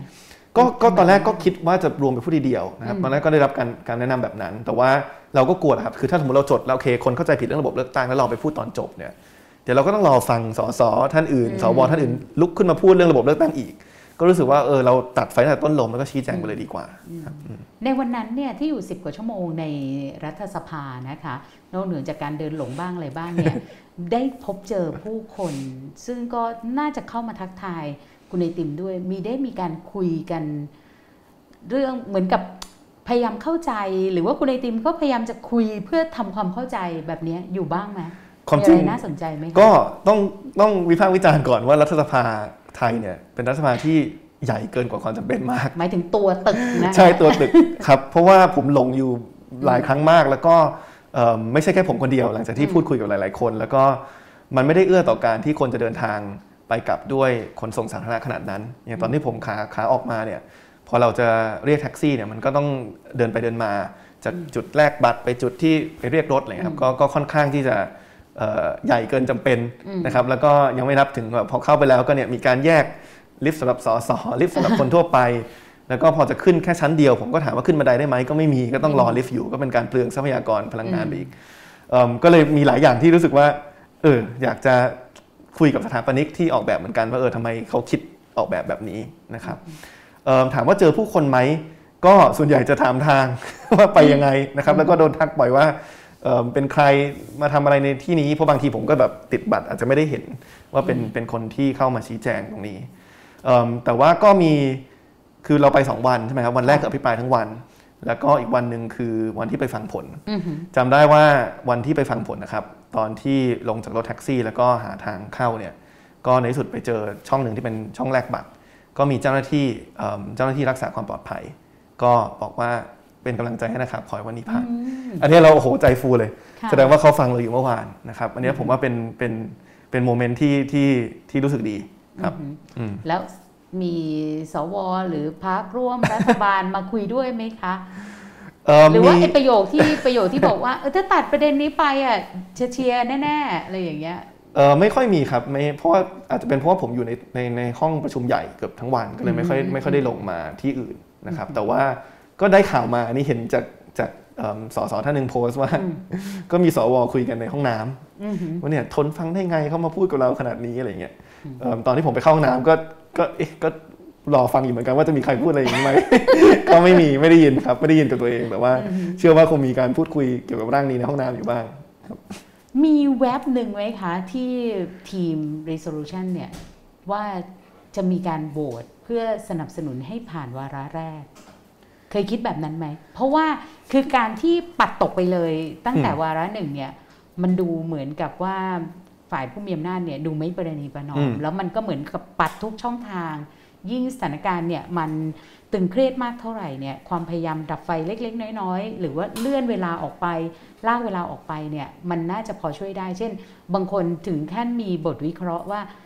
อาจจะพอมีทางให้รับวาระหนึ่งไปก่อน แล้วเดี๋ยวค่อยไปคว่ำวาระสามซึ่งมันก็อีกหลายเดือนข้างหน้าเลยนะ มันก็จะไม่ค่อยเสียหายเท่าไหร่อืมอืมอย่างเงี้ย มีแว็บหนึ่งคิดแบบนั้นไหมว่าจะเห็นสัญญาณประนีประนอมเล็ก ๆ แบบนี้ เออในวันนั้นณวันนั้นไม่ค่อยเห็นนะครับ เพราะว่าพอได้ยินการอภิปรายก็รู้สึกว่ามันมีธงมาในระดับหนึ่ง แต่ว่าแล้ววันนั้นตลอดวันก็เริ่มมีการแถลงข่าวจากพรรคโดยเฉพาะพรรคร่วมรัฐบาลที่ตอนแรกยังกักไว้อยู่ว่าจะสนับสนุนไม่สนับสนุนก็ออกมาแถลงข่าวว่าจะจะไม่สนับสนุนนะครับ แต่ว่าตอนที่เรานำเสนอเนี่ย เราก็มองถึงช็อตการประนีประนีประนอมสองสองสองระดับ ระดับแรกอย่างที่พี่กาพูดก็คือว่าก่อนที่หลายประเด็นที่เขาคัดค้านเนี่ยมันไปแก้ในวาระสองได้อืมเราก็พยายามจะไม่ชี้แจงประเด็นเหล่านั้น บอกว่าเดี๋ยวไปคุยในวาระสองได้อืมอะไรที่มันเป็นหลักการจริงๆอะให้เห็นตรงกันก่อน ส่วนระดับที่ 2 ก็คือที่ผมพูดไว้ในตอนอภิปรายเปิด ก็คือว่าความจริงร่างเนี้ยมันมีความพิเศษตรงที่ว่ามันไปแตะเรื่องคุณสมบัติ ผู้ดำรงตำแหน่งเอิ่มเอิ่มในองค์กรอิสระเพ ราะฉะนั้นค่ะโดยมาตรา 256 วงเล็บ 8 เนี่ย มันจะต้องไปจบที่ประชามติอยู่แล้วอืมเพราะฉะนั้นไม่ต้องกังวลเลย คือถ้าถ้าคุณกังวลว่าเนี่ยคุณเป็นเสียงข้างน้อยมาลักไก่แก้แบบนี้เนี่ย ยังไงถ้าเกิดร่างนี้มันไม่ดีจริงเนี่ย แล้วคุณคิดว่าประชาชนเสียงส่วนใหญ่ ซึ่งหลายคนเคลมแบบนั้นนะครับอืมหลายคนเคลมว่าเนี่ยประชาชนส่วนใหญ่ไม่เห็นด้วยกับคุณหรอก ผมก็บอกว่ามันมีวิธีเดียวที่จะวัดได้ก็คือให้ร่างเนี้ยนำไปสู่ประชามติ แล้วก็ให้ประชาชนนั้นโหวตว่าเห็นด้วยหรือไม่เห็นด้วยครับอืมค่ะ แต่ในที่สุดมันก็ถูกคว่ำเนอะก็ราวกับว่าเอ่อ ผู้มีอำนาจเนี่ยก็เลือกที่จะไม่ประนีประนอม ยังคิดที่จะร่างอีกรอบไหมคะเอ่อผมคิดว่าต้องรณรงค์ต่อนะครับแต่ว่ารูปแบบไหนเนี่ยผมว่าทางผมกับทีม resolution เพราะ resolution เราก็รวมหลายองค์กรอืมยังไม่ได้คุยกันละเอียดนะครับอืมเพราะว่าคงต้องเช็คความพร้อมของทุก ๆ องค์กรด้วยอืมแต่ในส่วนตัวนี่พูดในนามส่วนตัวก่อนเนี่ยผมคิดว่ายังไงต้องรณรงค์ต่อนะครับในมุมหนึงเนี่ยผมว่าการรณรงค์เชิงความคิดเนี่ยมันยังไม่จบ ถ้ากลับมาสองสมรภูมิตอนแรกเนี่ยค่ะสมรภูมิทางความคิดเรื่องการเอิ่มขับเคลื่อนเรื่องสภาเดี่ยว หรือว่าอือฮึแนวคิดเรื่องการไปฏิรูปศาลอือฮึไปฏิรูปองค์กรอิสระที่เราปักธงไว้เนี่ยผมคิดว่ายังไงต้องถูกหยิบยกมาถกเถียงต่อนะครับอือฮึเพราะว่าความจริงก็ต้องยอมรับว่าข้อคัดค้านของสมาชิกรัฐสภาหลายคน ก็เป็นข้อคัดค้านที่ผมคิดว่าก็เป็นเรื่องเนื้อหาสาระ ซึ่งผมคิดว่าข้อคัดค้านแบบนี้เป็นสิ่งที่เป็นประโยชน์กับสังคม เพราะว่าท้ายสุดมันก็ต้องให้สังคมตัดสินใจแหละครับว่าเขาเห็นด้วยกับแบบไหน เพราะฉะนั้นผมคิดว่ายังไงสองภูมิทางความคิดเนี่ยต้องมีการจัดเวที หรือว่าการเอาเนื้อหาจากร่างในวันนั้นเนี่ยมาพูดคุยต่อนะครับเพื่อหวังว่าในวันที่เรามีสสรมามาร่างฉบับใหม่เนี่ยประชาชนจะได้มีความคิดเห็นที่ชัดเจน ว่าอยากเห็นวุฒิสภาแบบไหน หรือไม่ต้องมีเลยอยากเห็นสารรัฐมนูญองค์กรอิสระแบบไหน ในประเด็นที่คุณไอติมบอกเนี่ยมันมีบางประเด็นเนี่ยอยากให้ลงรายละเอียดนิดนึงว่าประเด็นไหนที่คุณไอติมคิดว่าอันเนี้ยพอจุดติดบ้างที่ใช้คำอย่างนี้แล้วกันนะคะ พอจุดติดบ้างแล้วพอที่จะถกกันได้ต่อเพื่อถกแถลงให้เห็นหลักการเหตุผลลงรายละเอียดได้แบบนี้ค่ะ แล้วก็สามารถคุยแล้วก็สังคมรู้สึกว่าเออซื้อครับผมคิดว่าส่วนตัวผมก็เชื่อในเรื่องประเด็นสภาเดียวเพราะความจริงเป็นประเด็นที่ผมพูดตั้งแต่ปี 62 นะครับ แล้วก็ตอนที่แบ่งหน้าที่ในการอภิปรายเนี่ยที่เหตุผลที่ทางทีมไม่ผมพูดเรื่องสภาเดียวก็เพราะว่าเขาเห็นว่าผมพูดเรื่องนี้มาสักพักหนึ่งแล้วเหมือนกันนะครับ คือผมคิดว่า ไอ้การจุดประกายความคิดเรื่องสภาเดียวเนี่ยมันเป็นการจุดประกายด้วยหลักการที่ความจริงเอาไปใช้ได้กับทุกสถาบันทางการเมือง คือเราเพียงแค่ตั้งคำถามว่า ถ้าคุณจะมีสถาบันทางการเมืองใดการเมืองหนึ่งเนี่ยคำถามที่คุณต้องตั้งคือว่ามีไว้ทำไม เพราะว่าอย่าลืมว่าพอคุณตั้งสถาบันทางการเมืองหนึ่งขึ้นมา มันใช้งบประมาณ มันใช้เงินภาษีประชาชน เหมือนกับตั้งแผนกในบริษัทนะครับ ถ้าอธิบายไม่ได้ว่าแผนกนี้แผนกนี้มีไว้เพื่ออะไร สร้างประโยชน์อย่างไรเนี่ยก็ไม่มีซะดีกว่านะครับ เพราะฉะนั้นผมว่าสภาเดียวเนี่ยมันเลยเป็นอะไรที่ น่าจะพอจุดติดในเชิงของว่าอาจจะไม่ได้เห็นด้วยทั้งหมด แต่ว่าอย่างน้อยจุดติดให้คนเริ่มตั้งคำถามแล้วว่าเออมีทำไมวะวุฒิสภา ในที่สุดเขาอาจจะได้คำตอบก็ได้ว่าเออมีไว้เพื่อ 1 2 3 4 ก็ไม่เป็นไรก็เห็นต่างกันได้ แต่อย่างน้อยเขาเริ่มคิดและเริ่มตั้งคำถามกับมัน ซึ่งอันนี้ความจริงก็ไปใช้ได้กับทุก ๆ อย่าง อย่างสารรัฐมนูญเนี่ยความจริงเราเป็นประนอมนะครับเราไม่ได้ยุบเราไม่ได้ย้อนกลับไปเหมือนก่อน 40 ที่เป็นคณะตุลาการรัฐธรรมนูญ เรายังคงเก็บไว้อยู่ แต่ว่าเราแค่จะปรับเรื่องของที่มาของเขตอำนาจ แต่ว่าก็สามารถใช้คำถามเดียวกันตั้งได้เหมือนกัน ว่าเอ๊ะทำไมต้องมีสารรัฐธรรมนูญนะครับผมเลยคิดว่าไอ้การนำเสนอเรื่องสภาเดี่ยวเนี่ยและการผมใช้ว่ากลับหรือว่าพลิกภาระการพิสูจน์จากการที่ต้องมาพิสูจน์ว่าทำไมต้องยกเลิกสิ่งใดสิ่งหนึ่งเนี่ยเปลี่ยนเป็นว่าทำไมต้องมีสิ่งใดสิ่งหนึ่งเนี่ยโอ้ผมว่าอันนี้มันมันทำให้คนคนเริ่มตั้งคำถามกับทุกๆอย่างที่เขาเห็นในในการเมืองไทยมากขึ้นค่ะสองประเด็นนี้แล้วอย่างกรณีที่เรื่องใหญ่ ๆ อย่างเรื่องเขาเรียกล้มล้าง ผลพวงจากการรัฐประหารนะคะคคือในแง่มุมเนี่ยน้ำหนักตรงนี้มันเยอะมากนะในเชิงหลักการ แต่ว่าดูเหมือนคนซื้อน้อยไหมหรือว่าคำอธิบายของเราช่วงเวลาในสภาก็ถูกอธิบายเรื่องนี้น้อยด้วยนะคะความจริงผมว่าประเด็นนี้สสกลับซื้อเยอะนะครับ เพราะว่าเราเห็นว่าแทบจะสสทุกคนที่ขึ้นมาอภิปรายเนี่ยไม่มีใครพูดนะครับว่าไม่เห็นด้วยกับประเด็นนี้เขาจะไปความจริงสสหลายคนที่อภิปรายคัดค้านในฝั่งรัฐบาลเนี่ยจะไปโฟกัสเรื่องของ ศาลรรัฐธรรมนูญและองค์กรอิสระมากกว่านะครับเพราะว่าผมคิดว่าคนที่เป็นตัวแทนประชาชนเนี่ยเขาต้องย่อมรู้ดีว่ามันไม่ควรจะมีการรัฐประหารอีกแล้วในในประเทศนี้จริงมันไม่ควรจะมีการรัฐประหารใดเลยในในประเทศที่ปกครองด้วยระบอบประชาธิปไตยเพราะฉะนั้นมาตรการอะไรก็ตามที่สามารถไปช่วยป้องกัน ที่จะทำให้การรัฐประหารมันเกิดขึ้นได้เนี่ยส่วนใหญ่ ผมเชื่อว่าเขาก็ยินดีที่จะสนับสนุนนะครับแต่ว่าโอเคแหละสมาชิกวุฒิสภาหลายคนก็อาจจะมองในอีกแบบหนึ่งนะครับแล้วก็ สิ่งที่เราเขียนไปในวันนั้นเนี่ยผมว่าก็เป็นอะไรที่ถือว่าค่อนข้างก้าวหน้านะครับคือเราก็ศึกษามาจากกรณีของประเทศอื่นๆ ว่าเขาสามารถยุติวงจรการรัฐประหารอย่างไร ซึ่งข้อสรุปที่เราได้คือว่า ถ้าเกิดว่าการรัฐประหารมันสามารถทำได้โดยที่ไม่มีบทลงโทษใครคนที่ทำก็คือลอยนวลนิรโทษกรรมตัวเองได้ตลอดเนี่ยท้ายสุดคนก็พอบทบที่กำลังคิดว่าจะทำรัฐประหารไหมก็ไม่ต้องกลัวอะไรนะครับแต่ว่าถ้าเกิดว่าเราเริ่มเห็นตัวอย่างที่ว่าพอทำรัฐประหารแล้ว มันมีการลงโทษเกิดขึ้นเนี่ยผมคิดว่านี้มันจะทำให้ พอบทบคนไหนที่คิดไม่ดีกับประเทศ และคิดจะทำรัฐประหารเนี่ยเขาต้องหยุดชะงักตัวเองในระดับหนึ่งนะครับอันนี้ก็เลยเป็นสิ่งที่เขียนเข้าไปเพื่อจะจะทำให้คือมันเริ่มต้นจากการยกเลิกมาตรา 279 ที่เป็นคำมาตราในรัฐธรรมนูญที่ปัจจุบันทำให้ทุกคำสั่งคอสชชอบด้วยรัฐธรรมนูญพอนั้นออกไปปุ๊บเราก็ไปแก้ว่าไอ้57 ที่มีการนิรโทษกรรมรัฐบาลในปี 57 เนี่ยให้ถือเป็นโมฆะนะครับเพราะฉะนั้นก็ทำให้ประชาชนสามารถฟ้องฟ้องผู้ทำรัฐประหารได้นะครับ ก็ผมว่าในมุมหนึ่งอันนี้ความจริงในเชิงเนื้อหาก็ค่อนข้างแรงในเชิงในเชิงบุคคล แต่ว่าในเชิงหลักการผมคิดว่าทุกคนก็ก็ก็ก็ยอมรับว่าคือการทำรัฐประหารก็คือการล้มล้างการปกครองครับเพราะฉะนั้นมันก็ต้องมีมีโทษผิด มันก็ไม่ควรจะเป็นสิ่งที่ใครทำสำเร็จก็มานิรโทษกรรมตัวเองได้ แต่ผมก็ยอมรับอย่างหนึ่งว่า เขียนแทบตายเรื่องนี้นะครับ ถ้ารัฐประหารจะเกิดขึ้นจริงเขาก็ฉีกฉีกรัฐธรรมนูญอยู่ดี เพราะฉะนั้นจะป้องกันรัฐประหารด้วยแค่ รัฐธรรมนูญอย่างเดียวผมว่าไม่พอไม่พอ ผมความจริงผมไม่ได้พูดถึงวัคซีนเข็ม3วันนั้นเออจริงผมมีเข็มป็นยังไง3ในสต็อกผมเรียกว่า booster shot ก็คือการแก้รัฐธรรมนูญเชิงความคิดอืมคือเข็มหนึ่งคือแก้รายมาตราเข็มสองคือร่างฉบับใหม่ค่ะเข็มสามคือแก้รัฐธรรมนูญที่อยู่ในความคิดของเราอ่าฮะซึ่งผมคิดว่าความชุดความคิดหนึ่งที่มันอันตรายมากกับสังคม แล้วมันทำให้เอ่อเกิดความสุ่มเสี่ยงต่อการทำรัฐประหารเนี่ยคือความเชื่อเรื่องคนดีอืมครับ ค่ะคือจะเห็นว่าหลายครั้งเนี่ยมีการหยิบยกเรื่องวัฒกรรมคนดีขึ้นมานะครับซึ่งที่ผมพูดแบบนี้ไม่ใช่หมายความว่าโอ้โหผมชอบคนไม่ดีนะอือฮึแต่หมายถึงว่าบางครั้งเนี่ยประชาชนไปศรัทธากับบุคคลใดบุคคลหนึ่ง เยอะจนเกินไป จนทำให้เอิ่มพร้อมจะยอมรับกลไก หรือว่าระบบที่ไม่ได้มีการตรวจสอบคนคนนั้น เพราะว่าเขาไปคิดว่าคนคนนั้นเนี่ยเป็นคนดีแน่นอนไม่มีทางทำอะไรที่จะไม่ดีนะครับพอมันเป็นเช่นนี้แหละครับเราก็เลยเห็นว่าวิกฤตทางการเมืองที่ผ่านมา พอมันเจอเอิ่มความขัดแย้งสูง แล้วมันเริ่มเริ่มหาทางออกยากเนี่ยค่ะ มันกลายเป็นว่าบางคนก็พร้อมที่จะผ่อนปลนต่อหลักการประชาธิปไตย บอกว่าถ้างั้นพักกระบวนการประชาธิปไตยไว้ก่อน เอาคนดีเข้ามาปกครองบ้านเมือง ไม่ว่าคนดีคนนั้นจะเป็นพลทหาร หรือว่าเป็นพลเรือนคนไหนก็ตามนะครับเพราะฉะนั้นผมว่าไอ้ความเชื่อตรงนี้แหละครับเอิ่มถ้าเราไม่สามารถร่วมกันแก้ไขได้เนี่ยมันก็จะทำให้เรายังมีความเสี่ยงต่อการรัฐประหารอยู่ เพราะว่าในที่สุด ถ้าคนไปศรัทธากับบุคคลใดบุคคลหนึ่งเนี่ยมันอาจจะทำให้เขาเนี่ยพร้อมจะสนับสนุนการทำรัฐประหารที่มัน ขัดกับหลักการตรงนั้น ใช่ แล้วไอ้ booster shot เนี่ยมันจะทำยังไง เพราะว่านี่เล่าให้ฟังว่าเมื่อเช้านี้เนี่ยคือเมื่อวานนี้อดีตประธานาธิบดีเกาหลีใต้ชวนดูวานเพิ่งเสียชีวิตใช่ไหมคะ แล้วเขาเนี่ยคือคนที่ก็คือสั่งการในการสังหารหมู่ที่กวางจูเนาะเมื่อปี 1980 ก็เลยคุยกับพี่ที่ดำเนินรายการด้วยกันเนี่ยดรสังกมาสารวัตรบอกว่าเอ๊ะเราน่าจะคุยว่าทำไมเกาหลีใต้ถึงสามารถที่จะเอาทหารกลับเข้ากรมกรองได้อืม ทีนี้ก็ไปดูก็บทความใน d 1 0 1 w o r l d เนี่ยแหละค่ะที่พูดถึงเกาหลีใต้หลายชิ้นเนี่ยที่อาจารย์จักริดแสงมณีเนี่ยได้เขียนเอาไว้ อาจารย์พูดถึงการที่ให้ลื้อฟื้นประวัติศาสตร์ แล้วก็ทุกความเจ็บปวด ทุกอย่างที่เคยถูกกระทำเนี่ยโดยทหารตำรวจหน่วยราชการลับเนี่ยคือคุณจะต้องไม่ทำให้คนลืมอะอืมทำให้คนจำแล้วทบทวน แล้วก็มันจะทำให้คนก็คือไม่ว่าเขาจะเคยเป็นคนดีขนาดไหน ที่คุณเคยเชื่อว่าเขาเคยดี เมื่อเขามีอำนาจเนี่ยเขาจะมีลักษณะแบบนี้แหละอืมจัดการคนเห็นต่างใช้ความรุนแรงอะไรอย่างเงี้ยนะคะ แล้วเขาก็ใช้ภาพยนตร์เนี่ยแค่ที่อาจารย์หยิบยกขึ้นมาแบบ 13 14 เรื่องเนี่ยโอ้มันถ่ายทอดเรื่องราว แล้วมันก็ทำให้ผู้คนเนี่ยคือไม่ยอมที่จะลืมอืมเนาะซึ่งไอ้แบบเนี้ย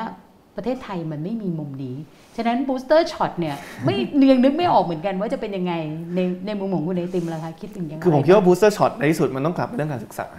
นะครับแล้วก็วิชาหนึ่งที่สำคัญมากต่อสิ่งที่เอิ่มพี่การพูดเนี่ยคือวิชาประวัติศาสตร์อือหือนะครับเราต้องยอมรับว่าคุณค่าของการเรียนวิชาประวัติศาสตร์เนี่ยคือสองอย่างในมุมมองของผมนะครับอือหืออย่างแรกคือการที่เราได้ถอดบทเรียนเอิ่มถึงไม่ใช่ความสำเร็จ แต่ว่าความผิดพลาดของบรรพบุรุษเราในอดีตด้วย ถ้าเรามองแต่เห็นแต่ข้อดีเนี่ย เอิ่มเราอาจจะไม่ได้ถอดบทเรียนว่าที่ผ่านมาประเทศเราผิดพลาดเรื่องอะไรไปบ้าง หรือว่ากระทำอะไรที่ที่ที่ผิดไปบ้างนะครับ อย่างที่สองเนี่ยผมคิดว่าคุณค่าของการเรียนประวัติศาสตร์เนี่ยคือมันต้องมีการถกเถียงแลกเปลี่ยนความเห็นที่หลากหลายอือหือนะครับเอิ่มแต่ว่าที่ผ่านมาเราจะเห็มันนไม่ว่าใช่การท่องจำใช่ไม่ใช่ท่องจำว่าที่เหตุการณ์แบบนี้อืมหนังสือหนังสือเล่มนี้เขียนว่าแบบนี้เออแต่ว่ามันต้องให้ดูหลักฐานทางประวัติศาสตร์ที่มันบางทีมันขัดแย้งกันด้วยอืมสมมติเอาเหตุการณ์เหตุการณ์หนึ่งมานะครับอาจจะมีนักประวัติศาสตร์คนหนึ่งมองแบบนี้อืมเอิ่ม แต่ว่าหลักฐานทางบริษัทอีกอันหนึงอาจจะมองอีกแบบหนึ่งก็ให้เราในฐานะผู้เรียนเนี่ยเอาหลักฐานสองอันมากางดู แล้วมาดูซิว่าเราเชื่อถืออะไรมากกว่ากัน มันก็เป็นการฝึกคิดวิเคราะห์ ซึ่งก็เป็นทักษะที่สำคัญมากในโลกปัจจุบัน อย่างเช่นอืมการแก้ปัญหาข่าวปลอมนะครับคือมันไม่ใช่การไปผูกขาดความจริงไว้กับศูนย์ต่อต้านเฟกนิวส์แต่มันต้องเป็นการเอิ่มปล่อยให้ประชาชนเนี่ยใช้วิจารณญาณในการวิเคราะห์แยกแยะความน่าเชื่อถือของแต่ละแหล่งที่มาของของของของเนื้อข่าว นะครับเพราะฉะนั้นเนี่ยครับผมว่านี่คือคุณค่าของการสอนวิชาประวัติศาสตร์ ซึ่งมันไม่ได้เป็นในแบบนี้ณปัจจุบันในในโรงเรียนไทย แต่มันยังเป็นการสอนประวัติศาสตร์ด้านเดียวเอิ่มหลายครั้งที่ว่าอะถ้า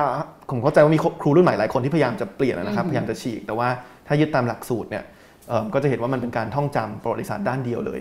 อย่างเหตุการณ์อย่าง 6 ตุลาอะไรก็ไม่ไม่ได้ถูกเขียนเอิ่มในหลักสูตรประวัติศาสตร์ไทยสักเท่าไหร่เหมือนกันนะครับเพราะฉะนั้นผมว่า อันนี้แหละครับเป็น booster shot ที่ต้องตามมา แต่ผมไปไกลกว่าแค่รั้วโรงเรียนนะครับ ผมมองว่าถ้าเราอยากมี booster shot ที่จะส่งเสริมความคิดเรื่องหลักประชาธิปไตยเนี่ยต้องไปทำไม่ใช่แค่ในรั้วโรงเรียนแต่ไปทำในค่ายทหารด้วย การฝึกเอิ่มนายทหารผ่านโรงเรียนในร้อย การฝึกตำรวจเนี่ยทำยังไงให้คนเหล่านี้ที่ในที่สุดจะเป็นเจ้าหน้าที่ที่อาจจะมีการที่ที่ที่จับถือปืนเนี่ยเข้าใจเรื่องหลักสิทธิมนุษยชน ไม่ให้เกิดเหตุการณ์อย่างผู้กำกับโจ้ ที่ว่าพอเห็นว่าเป็นคนร้ายที่ที่ที่ที่ผิดแล้ว คิดว่าตัวเองจะทำอะไรกับเขาก็ได้โดยที่ไม่ต้องคำนึงสิทธิมนุษแล้ยวก็ชนใช้ของมาเขาเป็นข้ออ้างว่าเพื่อทำให้สังคมดีขึ้น ใช่ใช่ครับเพราะฉะนั้นผมเลยคิดว่าเนี้ยครับคือ booster shot ที่ไม่ได้พูดในสภาวันนั้น แต่คิดว่าต้องฉีดต้องฉีดต่อเรื่อยต้องฉีดต่อเรื่อยๆนะโหแสดงว่าก็มีเตรียมไว้หลาย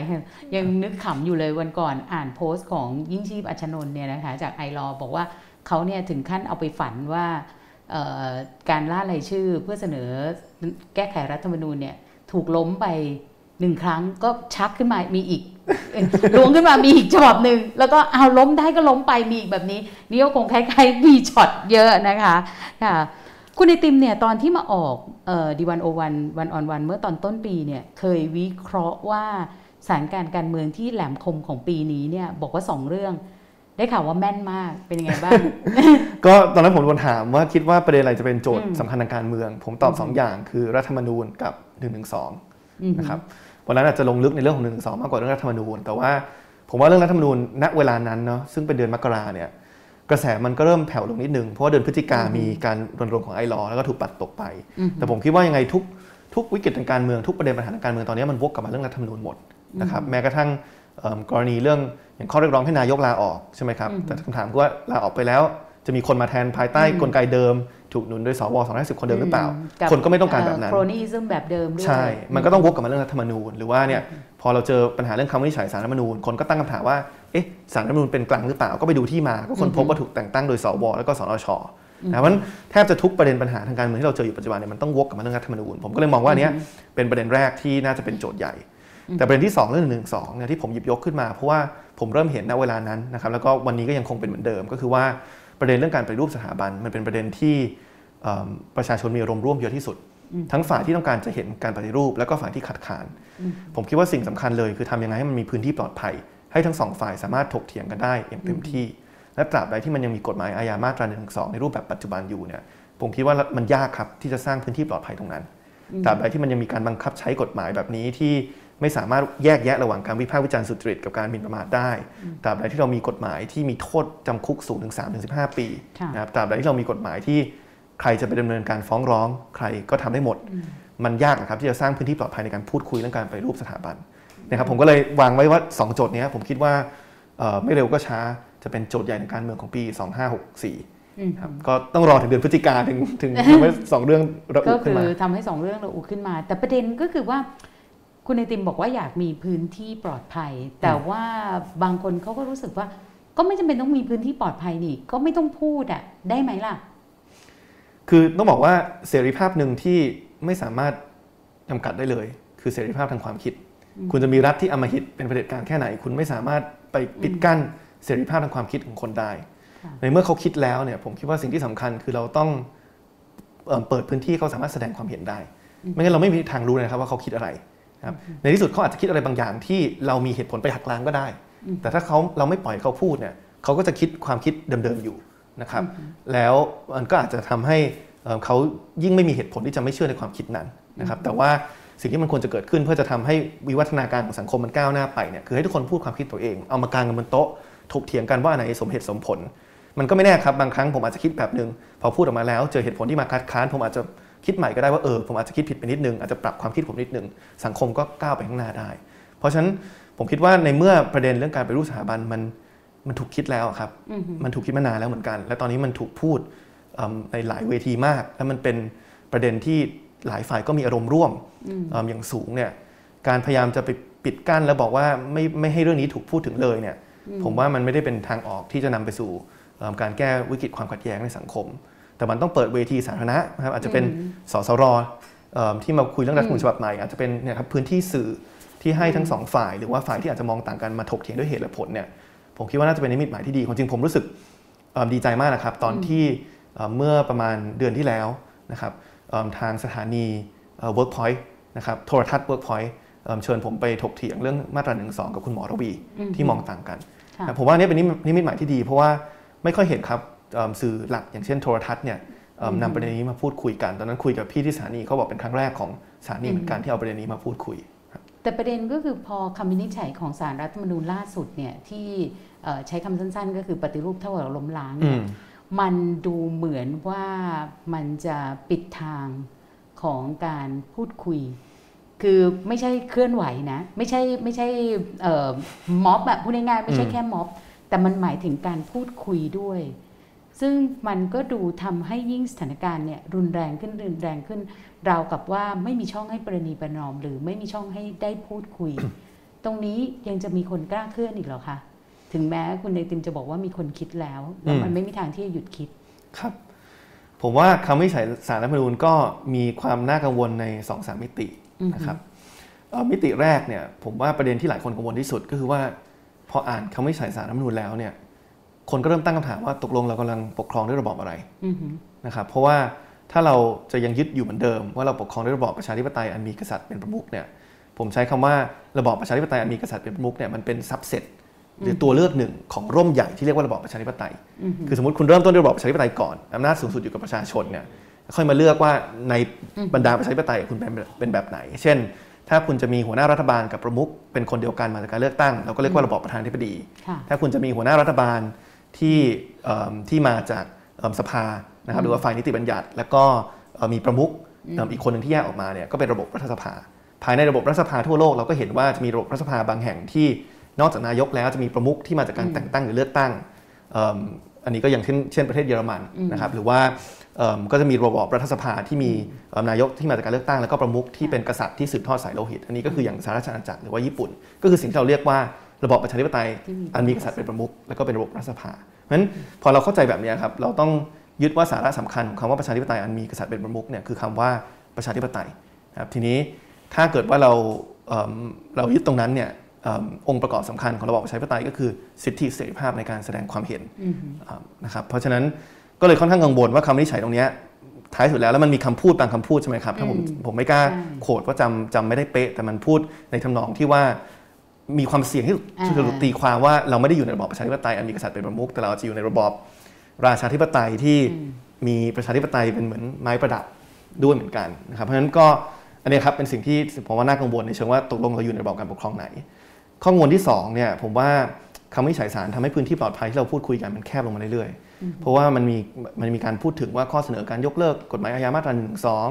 ข้อเสนอเรื่องมาตรา 6 ของรัฐธรรมนูญนะครับ เอ่อเหมือนกับว่าถูกตีความว่าเป็นสิ่งที่อาจจะเข้าข่ายการล้มล้างการปกครอง ซึ่งอันเนี้ยผมว่าเป็นสิ่งที่เอิ่มก็นักนิติศาสตร์หลายคนอาจารย์นิติศาสตร์หลายคนก็ออกมาแสดงความคัดค้านอยู่แล้ว แล้วก็ในเชิงการเมืองผมว่ามันจะยิ่งทำให้สถานการณ์มันมันมันมันร้อนแรงขึ้น เพราะว่ามันกลายเป็นว่าการแม้กระทั่งการถกเถียงเรื่องเนื้อหาสาระใช่ก็กระทำไม่ได้ค่ะนะครับอืมอือฮึเพราะว่านักสังเกตการณ์หรือแม้แต่คนที่ไปตามสู้สื่อข่าวที่ตามม็อบช่างภาพอะไรอย่างเงี้ยก็จะเห็นว่าคือหลังคำวินิจฉัยเนี่ย การตัดสินใจของตำรวจเนี่ยมันไม่ไม่ค่อยใช่ค่อยทีละขั้นจากเบาไปหาหนัก บางทีเนี่ยมันข้ามขั้นไปเลย ก็มีเหมือนกัน ซึ่งนี่ก็หลายคนก็เป็นห่วงอยู่นะคะ ทีนี้จากประเด็นเนี้ยแหละที่จะถามคุณไอติม เพราะว่าปีต้นปีคุณไอติมทำนายการเมืองถูกใช่ไหมโอ้ทีนี้เนี่ยด้วยปัจจัยเราเราต่างเราอย่างเนี้ยเรากำลังจะเห็นอะไร ในไม่ช้าไม่นานนี้ในเชิงการเมืองอะไรที่จะเป็นเรื่องร้อนแรง แล้วแน่นอนว่าเมื่อรัฐธรรมนูญฉบับแก้ไขเนี่ยเอ่อเรื่องเรื่องบัตรเลือกตั้งสองใบเนี่ยประกาศใช้แล้วเนี่ยเอ่อเสียงปีเสียงกลองทางการเมืองเนี่ยมันก็มี แต่ว่าแน่นอนว่าความตึงเครียดของสังคมมันยังมีอยู่อืมมันจะเป็นอะไรบ้างคะครับเอิ่มสิ่งที่ผมกังวลที่สุด ถ้าเปรียบภาพการเมืองไทยปัจจุบันเนี่ยผมอาจจะเปรียบเปรียบเทียบเหมือนกับเกมชักเกยอร์อือฮึ นะครับซึ่งไม่แน่ใจว่าผมเปรียบตั้งแต่ต้นปีหรือเปล่า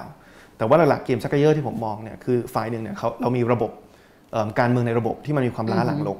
นะครับเรามีรัฐธรรมนูญที่มีความเป็นประชาธิปไตยน้อยกว่าเมื่อ 20 ปีที่แล้วนะครับเรามีนะครับคำวิจัยสารรัฐธรรมนูญที่ดูเหมือนจะทำให้สถานการณ์มีความตึงเครียดขึ้นนะครับเพราะฉะนั้นในมุมหนึ่งเรามีระบบการเมืองที่มันมีความล้าหลังนะครับแต่ในมุมหนึ่งคือเรามีสังคมการเมืองที่มันมีความก้าวหน้ามากขึ้นหมายถึงว่าประชาชนทั่วไปนี่แหละในสังคม พอเขาเข้าถึงข้อมูลข่าวสารที่หลากหลาย ผ่านช่องทางโซเชียลมีเดียเขาเข้าถึงเอิ่มเขามีพื้นที่ในการแสดงความเห็น มีพื้นที่ในการแลกเปลี่ยนความเห็นผ่านช่องทางออนไลน์เนี่ยค่ะมันทำให้เขามีพลังมากขึ้นมีความเชื่อมั่น ในค่านิยมประชาธิปไตยเรื่องเสรีภาพเรื่องความเสมอภาคมากขึ้น มันก็เลยเกิดการดึงกันอยู่ ระหว่างระบบการเมืองที่ล้าหลังกับ คือการเมืองในระบบที่ล้าหลังกับการเมืองนอกระบบที่ก้าวหน้าขึ้น ทีนี้ผมว่าโจทย์สำคัญของการเมืองไทยตอนเนี้ยคือทำยังไงให้ดึงไปดึงมาเนี่ยเชือกมันไม่ขาดนะครับ เพราะว่าถ้าเชื่อมันขาดเนี่ยมันอาจจะเป็นตัวแทนของมันอาจจะเป็นสัญลักษณ์ของความสูญเสียที่เกิดขึ้นจากการประทะที่เกิดขึ้นนะครับ ทีนี้เราก็เห็นปฏิกิริยาที่ผ่านมาตลอดปีของฝ่ายผู้มีอำนาจฝ่ายที่คุมระบบการเมืองอยู่เนี่ยว่าเขาค่อนข้างใช้ไม้แข็ง คือเขาไม่ได้พร้อมประนีประนอมเขาในมุมหนึ่งเขาอาจจะดึงอย่างชุดรั้งแรงขึ้นด้วยซ้ำนะครับแต่สิ่งที่ผมอยากจะเตือนคนที่คุมระบบการเมืองไว้อยู่เนี่ยก็คือว่าอย่าลืมว่าไอ้ทิศทางลมเนี่ยมันพัดไปด้านนี้นะครับมันพัดแต่จะทำให้สังคมก้าวหน้าขึ้นเรื่อยๆ เพราะฉะนั้นยังไงเนี่ย ไอ้ประโยคที่หลายคนคุ้นเคยคำว่าเวลาอยู่ข้างเราเนี่ยจริงผมเติมอีกอย่างนึงก็คือสายลมแห่งการเปลี่ยนแปลงก็อยู่ข้างเราเหมือนกันนะครับนั่นหมายความว่าสังคมมันมีแต่แต่จะก้าวหน้าขึ้นเรื่อยๆ ถ้าผู้คุมระบบยังคงจะพยายามใช้ยุทธศาสตร์ในการฉุดรั้งการเปลี่ยนแปลงเนี่ยผมเกรงกลัวจริงๆว่าเชือกมันจะขาดนะครับแล้วถ้าเชือกมันจะขาดเนี่ยมันหมายความว่ายังไง มันหมายความว่าโอเค มีการประทะหรือว่ามันหมายความว่าคนประชาชนไม่มีศรัทธาในการเมืองในระบบอีกแล้ว คือเขาไม่มองว่ารัฐสภาเป็นพื้นที่แห่งการเปลี่ยนแปลงอีกแล้ว เขาไม่มองว่าถ้าเขาอยากจะเปลี่ยนแปลงบ้านเมืองนี้เขาจะกระโดดเข้ามาการเมืองลงสมัครเลือกตั้ง หรือว่ามีตัวแทนพรรคการเมืองที่เข้าไปขับเคลื่อนของเขา แต่เขาก็ต้องหาช่องทางอื่นในการสร้างการเปลี่ยนแปลงที่มันอยู่นอกระบบ ซึ่งอันนี้เป็นสิ่งที่มันมีความไม่แน่นอนสูงกว่าเยอะมาก เพราะฉะนั้นถ้าปีหน้าจะเป็นยังไงเนี่ยผมคิดว่าอย่างแรกคือเชือกจะขาดไหมจะมีการประทะไหมนะครับซึ่งอันนี้เป็นสิ่งที่ผมว่าผมกังวลที่สุดเลยนะครับอย่างที่ 2 ก็คือว่าถ้ามีการเลือกตั้ง ซึ่งดูแนวโน้มแล้วยังไงก็น่าจะมีการเลือกตั้งภายในปี 65 อันนี้ผมทำนายไว้ก่อนนะครับ คำถามก็คือว่าคนที่จะชนะเลือกตั้งแล้วมาเป็นรัฐบาลเนี่ยพร้อมมีเจตจำนงทางการเมืองที่แข็งแรงแค่ไหน ในการจะยกไอ้ระบบที่มันล้าหลังเนี่ยแล้วเดินไปพร้อมกับสังคมที่มันก้าวหน้าขึ้นนะครับแล้วเราก็รู้ว่าถ้าเกิดว่าคนที่มาดำรงตำแหน่ง ไม่ใช่คนของระบอบประยุทธ์เนี่ยก็ไม่ง่ายเหมือนกัน เพราะว่าการจะเข้ามาสู่ตำแหน่งได้ เราก็ยังมีสว250คนที่ที่มีโอกาสในการเลือกนายก เรายังมีกลไกหลายอย่างที่ยังครอบงำอยู่เพราะฉะนั้นก็ไม่รู้ว่าเราจะได้คนที่ถึงแม้คนหนึ่งจะมีเจตจำนงที่ ต้องการจะจะรื้อระบบเนี่ยแต่ยกมันเพื่อเดินไปพร้อมกับสังคมที่ก้าวหน้าเนี่ยก็ไม่รู้เขาจะเข้าสู่อำนาจได้หรือเปล่า สิ่งที่ผมกลัวที่สุดเลยก็คือว่า ประชาชนเลือกตั้งแล้วอย่างท่วมท้นให้มีการรื้อระบอบนี้ แต่ว่าสว 250 คนเอาเสียงตัวเองเนี่ยมาขัดกับเจตนารมณ์เสียงส่วนใหญ่ของประชาชน และคงไว้ถึงระบบนี้ ถึงนายกไม่รู้จะชื่อประยุทธ์หรือชื่อปอปลาอื่นหรืออะไรก็ตามเนี่ยเข้ามาแล้วไม่เปลี่ยนแปลงอะไร สิ่งที่เกิดขึ้นคือประชาชนคนรุ่นใหม่หลายคนจะรู้สึกว่า แล้วฉันไปเลือกตั้งทำไมฉันเลือกตั้งไปแล้วก็ไม่สามารถเปลี่ยนอะไรได้ แล้วเมื่อไหร่ก็ตามที่ประชาชนในประเทศเราขาดความเชื่อมั่นกับการเข้าคูหากาบัตรเลือกตั้งแล้วเนี่ยโอ้โห เป็นสถานการณ์ที่ผมผมผมผมกลัวจริงๆว่าจะกู้กลับมายากครับคือพอคุณในติมยกตัวอย่างแบบทำให้เห็นภาพด้วยใช้เกมชักเยอร์เนี่ย พี่นึกถึงสควิตเกมนะ คือชักเยอร์เนี่ยมันไม่ใช่เชือกขาดนะ มันคือข้างใดข้างหนึ่งเนี่ยตกลงไปตายก็มีเหมือนกัน ซึ่งซึ่งมันก็ไม่ใช่ว่าจะเป็นข้างประชาชนข้างเดียวที่ตกไปตาย แต่มันก็มีอีกสิทธิ์ที่จะเป็นอีกข้างหนึ่งเหมือนกันนะคะอันนี้ก็เป็นประเด็นเรื่องใหญ่ ๆ ที่ที่ต้องคิดเอาไว้ด้วยทุกฝ่ายนะคะถามมาเครียดจังรรู้สึกว่าตอนแรกตั้งใจว่าจะไม่เครียดนะเนี่ย ตอนแรกผมก็เข้าใจว่าเราจะคุยกันไม่เครียดเออนะงั้นเดี๋ยวพี่ขอเอาแบบที่ไม่เครียดบ้าง เพราะว่า อยากถามพอได้รับการติดต่อว่าจะได้สัมภาษณ์คุณไอติมเนี่ยคิดเลยคำถามอะไรที่เบื่อที่สุดครับเอ่อถ้าช่วงนี้แหละครับอืมคำถามอะไรที่เบื่อที่สุดความจริงก็ยินดีตอบทุกคำถามนะครับ แต่คำถามนึงที่โดนถามตลอดก็คือว่ารู้อยู่แล้วว่าสวจะปัดตกเสนอไปทำไม ซึ่งก็คิดว่าตอบไปแล้วครับต้นต้นรายการครับค่ะแล้วมีมีคนเคยถาม ต้องมีคนเคยถามแน่ๆว่าท้อไหมอ๋อมีมีมีครับ ผมคิดว่าเราไม่มีสิทธิ์จะท้อนะ คือคือผมเองก็ก็โอเค ปัจจุบันหน้าที่การงานผมอาจจะไม่ได้เป็นนักการเมืองเต็มตัว เพราะว่าผมบริหารบริษัทอยู่แต่เราก็มองว่าเราก็เป็นบุคคลทางการเมืองคนหนึ่ง คือพอเรากระโดดเข้ามาทำตรงนี้แล้วเนี่ยอาจจะเคยอาสาเป็นตัวแทนประชาชน แล้วก็ในอนาคตอยากจะกลับไปอาสาเป็นตัวแทนประชาชนเนี่ยเราไม่มีสิทธิ์ที่จะท้อนะคือหมายถึงว่าเราเราอาสามาทำตรงนี้คือถ้าเราท้อแล้วประชาชน ทั่วๆไปที่เขาไม่ได้กระโดดเข้ามาทำงานตรงนี้เขาจะรู้สึกอย่างไรเพราะผมว่าผมในฐานะ ไม่รู้จะเรียกว่านักการเมืองไหมอะไม่มีสิทธิ์ที่จะท้อแต่ว่าโอเค ผมว่าทุกครั้งที่มันเจอความล้มเหลว มันก็ต้องถอดบทเรียนนะครับเพราะว่าเรารู้ว่าทำอะไรลงไปเนี่ยมันใช้แรงนะถ้าใช้แรงไปผิดที่แล้วมันไม่ได้เกิดการเปลี่ยนแปลงที่ที่ดีที่สุดเนี่ยเราก็ต้องมาทบทวนกันใหม่ว่าเราใช้แรงถูกที่หรือเปล่าอืมค่ะแต่ว่าประเด็นหนึ่งก็คือว่า เวลาที่ตอนนี้เนี่ยเราจะเห็นเมื่อหลายเดือนก่อนมันจะมีกลุ่มที่บอกว่าย้ายประเทศกันเถอะใช่ไหมเออแต่ว่าบางคนก็รู้สึกว่าถ้าคนที่มีศักยภาพที่จะไปต่างประเทศได้อย่างคุณไอติมเองเนี่ยเรียนก็อ่านจากอิสรานะว่าทำอยู่กับหลายบริษัทอะไรเงี้ยจริงๆไม่ต้องไม่ต้องมาเป็นนักการเมืองก็ได้ หรือไปอยู่ต่างประเทศก็ได้เนี่ย ทำไมถึงยังเลือกที่จะไม่ท้อแล้วก็เดินหน้าต่อในการที่จะคิดว่าน่าจะเปลี่ยนแปลงอะไรในประเทศนี้ได้ ครับคือความจริงจุดที่ทำให้ผมสนใจเรื่องการเมืองอืมเอ่อในไทยตอนแรก ๆ เลยเนี่ยคือคือจุดที่ผมได้มีโอกาสได้ทุนไปเรียนต่างประเทศอือหือคือเหมือนกับตอนที่เราเติบโตในไทยเราเห็นปัญหาต่างๆนะครับเรื่องความเหลื่อมล้ำเรื่องเนี่ยความเป็นอืมประชาธิปไตยที่ไม่สมบูรณ์แบบ พอเราตั้งคำถามเหล่านี้เนี่ยคำตอบที่เรามักได้คือว่ามันก็เป็นอย่างนี้แหละประเทศไทย นะครับประชาธิปไตยแบบไทยๆอันนี้เป็นคำที่ได้ยินบ่อยมากใช่หรือว่ามันแก้ไม่ได้หรอกมันมันอืมมันมันมันมันมันเป็นสิ่งที่ที่แก้ไม่ได้ แต่พอเราได้ทุนไปเรียนที่อังกฤษ เราก็เริ่มเปรียบเทียบอังกฤษกับไทยนะครับก็ไม่ใช่ว่าอังกฤษดีกว่าไทยในทุกอย่างอืมแต่ว่าอังกฤษก็มีหลายอย่างที่ดูจะก้าวหน้ากว่าไทย ประชาธิปไตยเขาก็ดูจะแข็งแรงกว่า ความเหลื่อมล้ำเขาก็ดูจะน้อยกว่า สวัสดิการเรื่องการศึกษาเรื่องสาธารณสุขก็ดูจะเข้าถึงได้อย่างครอบคลุมมากกว่า เราก็เลยตั้งคำถามว่าเอ๊ะแล้วอังกฤษมันทำไมมันทำได้อะ ไทยเราแย่กว่าอังกฤษในมิติไหน ในเมื่อประชากรก็เท่ากันเอิ่มเอ่อขนาดก็เท่าๆกันประวัติศาสตร์ แต่ละประเทศก็มีเอกลักษณ์เอิ่มของตนเองนะครับเพราะฉะนั้นก็เลยรู้สึกว่าเอ้ยถ้าเกิดว่าอังกฤษทำได้ทำไมไทยจะทำไม่ได้นะครับผมถึงขั้นที่ว่าสมัยที่เราแบบเอิ่มเป็นเด็กในห้องเรียนเนี่ยอืมอืมยังรู้สึกเลยว่าเอ้ยเราก็ไม่ได้เก่งแพ้คนอังกฤษนะ แล้วทำไมเราจะแบบไม่เอาองค์ความรู้นี้มาพัฒนาประเทศไทยได้อืมก็เลยทำให้ตอนที่ผมเรียนจบเนี่ยความจริงผมได้งานที่อังกฤษนะครับอืมเอิ่มตอนแรกผมไปทำงานที่บริษัท m c k เคนซี่ที่อังกฤษ ตอนฝึกงานก่อนจะจะขึ้นปีสุดท้าย แล้วเขาก็ให้ offer ผมอยู่ที่ที่อังกฤษ แต่ผมเปลี่ยน offer มาทำงานที่ที่อาเซียนภูมิภาคอาเซียนแทนนะครับซึ่งก็มีไทยเป็นหนึ่งใน 6 ประเทศที่อยู่ในภายใต้ออฟฟิศนั้นเนี่ยเพราะว่าผมอยากเข้ามาใกล้ชิดกับปัญหาในประเทศไทยมากขึ้นเพราะฉะนั้นเราอาจจะมาจากมุมที่ว่า อาจจะอยู่ต่างประเทศมาสักพักแล้วกลับรู้สึกว่าเอออยากจะนำองค์ความรู้มาพัฒนาประเทศ ไม่ได้บอกจะลอกเรียนแบบมาเป๊ะๆเป็นไปไม่ได้หรอกครับยังไงมันก็ต้องดัดแปลงเอ่อให้ตรงกับบริบทของประเทศ แต่ว่า เอาองค์ความรู้ที่เราได้เนี่ยกลับมาทำให้ประเทศเรามันดีขึ้น เพราะฉะนั้นสำหรับผมเลยไม่ได้รู้สึกอยากจะไม่รู้สึกถูกดึงดูดที่จะไปอยู่ต่างประเทศ แต่รู้สึกเป็นห่วงมากที่หลาย ๆ คนคิดแบบนั้น เพราะว่าถ้าเราเสียคนเก่งไปเยอะเนี่ยโอ้โหผมว่าโครงสร้างเศรษฐกิจเราแบกไม่ไหวนะครับเรื่องสังคมสูงวัยต่างๆเนี่ยอืมสัดส่วนวัยตอนนี้เราอยู่ในช่วงที่เราต้องดึงดูดคนเก่งๆเข้ามาในประเทศเรา เพื่อทำให้สัดส่วนวัยทำงานของคนเราพอในการแบกรับเอิ่ม ค่าใช้จ่ายของผู้สูงอายุ ถ้าเรายิ่งเสียคนเก่งๆไปเนี่ยโอ้โหผมผมกังวลมากครับ คือเรากลัวที่จะเป็นอีควิเรเบียมใช่ไหมที่เขาบอกว่า คือพอคนหนึงออกจำนวนหนึ่งออกแล้วที่เหลือก็เลยเฮ้ยฉันอยู่ก็ไม่มีประโยชน์อะไรงั้นฉันก็ต้องดิ้นรนหาทางออกอะใช่ซึ่งตอนนั้นเราจะไม่มีคนรุ่นใหม่ที่เป็นกำลังสำคัญเลยนะคะตอนงั้นอย่างนี้พี่ถามคุณไอติมได้ไหมว่าแสดงว่าพอคิดถึงอนาคตทางการเมืองแล้วสิก็จะไปอยู่พักไหนหรือคิดอะไรไว้ไหมอะไรแบบเนี้ย คิดอยู่เรื่อยๆครับเพราะว่าอันนี้ก็พูดโดยการให้เกียรติกับพนักงานที่บริษัทที่ดูอยู่เหมือนกันคือ ก็ผมก็พูดตรงไปตรงมาว่าก็คิดอยู่ตลอดอือฮึเพราะว่าที่เราตัดสินใจมาทำเอิ่มบริษัทด้านการศึกษาณปัจจุบันเนี่ยอืมส่วนหนึ่งก็มันมาจากความต้องการจะอยากจะพัฒนาประเทศ เราก็คิดว่าโอเคในเมื่อเราไม่ได้อยู่ในสภาเอิ่มอาวุธที่เรามีในภาคเอกชนคือเทคโนโลยีนั้นทำยังไงให้เอาเทคโนโลยีมาช่วยพัฒนายกระดับคุณภาพการศึกษาไทยให้ได้นะครับอันนี้ก็เลยเป็นแนวคิดของการทำตรงนี้ขึ้นมา แต่พอเราทำไปทำมาก็ต้องค้นพบนะครับว่าถึงแม้เอิ่ม ตัวบริษัทผมจะสามารถสร้าง Impact หลาย ๆ อย่างให้กับการศึกษาไทยได้ทำให้อือหือประสบการณ์เรียนรู้ของเด็กหลายคนดีขึ้นได้เนี่ยค่ะแต่มันมีบางอย่างที่มันต้องอาศัยภาครัฐจริง ๆ ในการแก้อืมอย่างเรื่องหลักสูตรนะครับเอิ่มถึงเราจะทำแอปพลิเคชันดีแทบตายทำให้คนเข้าถึงแอปเราดีแทบตาย แต่ว่าถ้าเด็กยังต้องท่องจำหลักสูตรที่เพื่อที่ไปมันสอบล้าหลังเนี่ยเพื่อไปอืมสอบเนี่ยผมก็เกรงว่ามันก็ไม่ได้สร้างการศึกษาที่ดีให้กับเขา ผมจำได้วันแรกที่ผมทำสัปดาห์แรกที่ทำบริษัทอืมเอิ่มเราก็มีครูแต่ละวิชา เขาก็เอาหลักสูตรของกระทรวงมากางดู เพื่อจะได้ดูว่าจะต้องผลิต คลิปการสอนอะไรบ้างเอิ่มก็มีเอิ่มครูคนหนึ่งในวิชาสังคม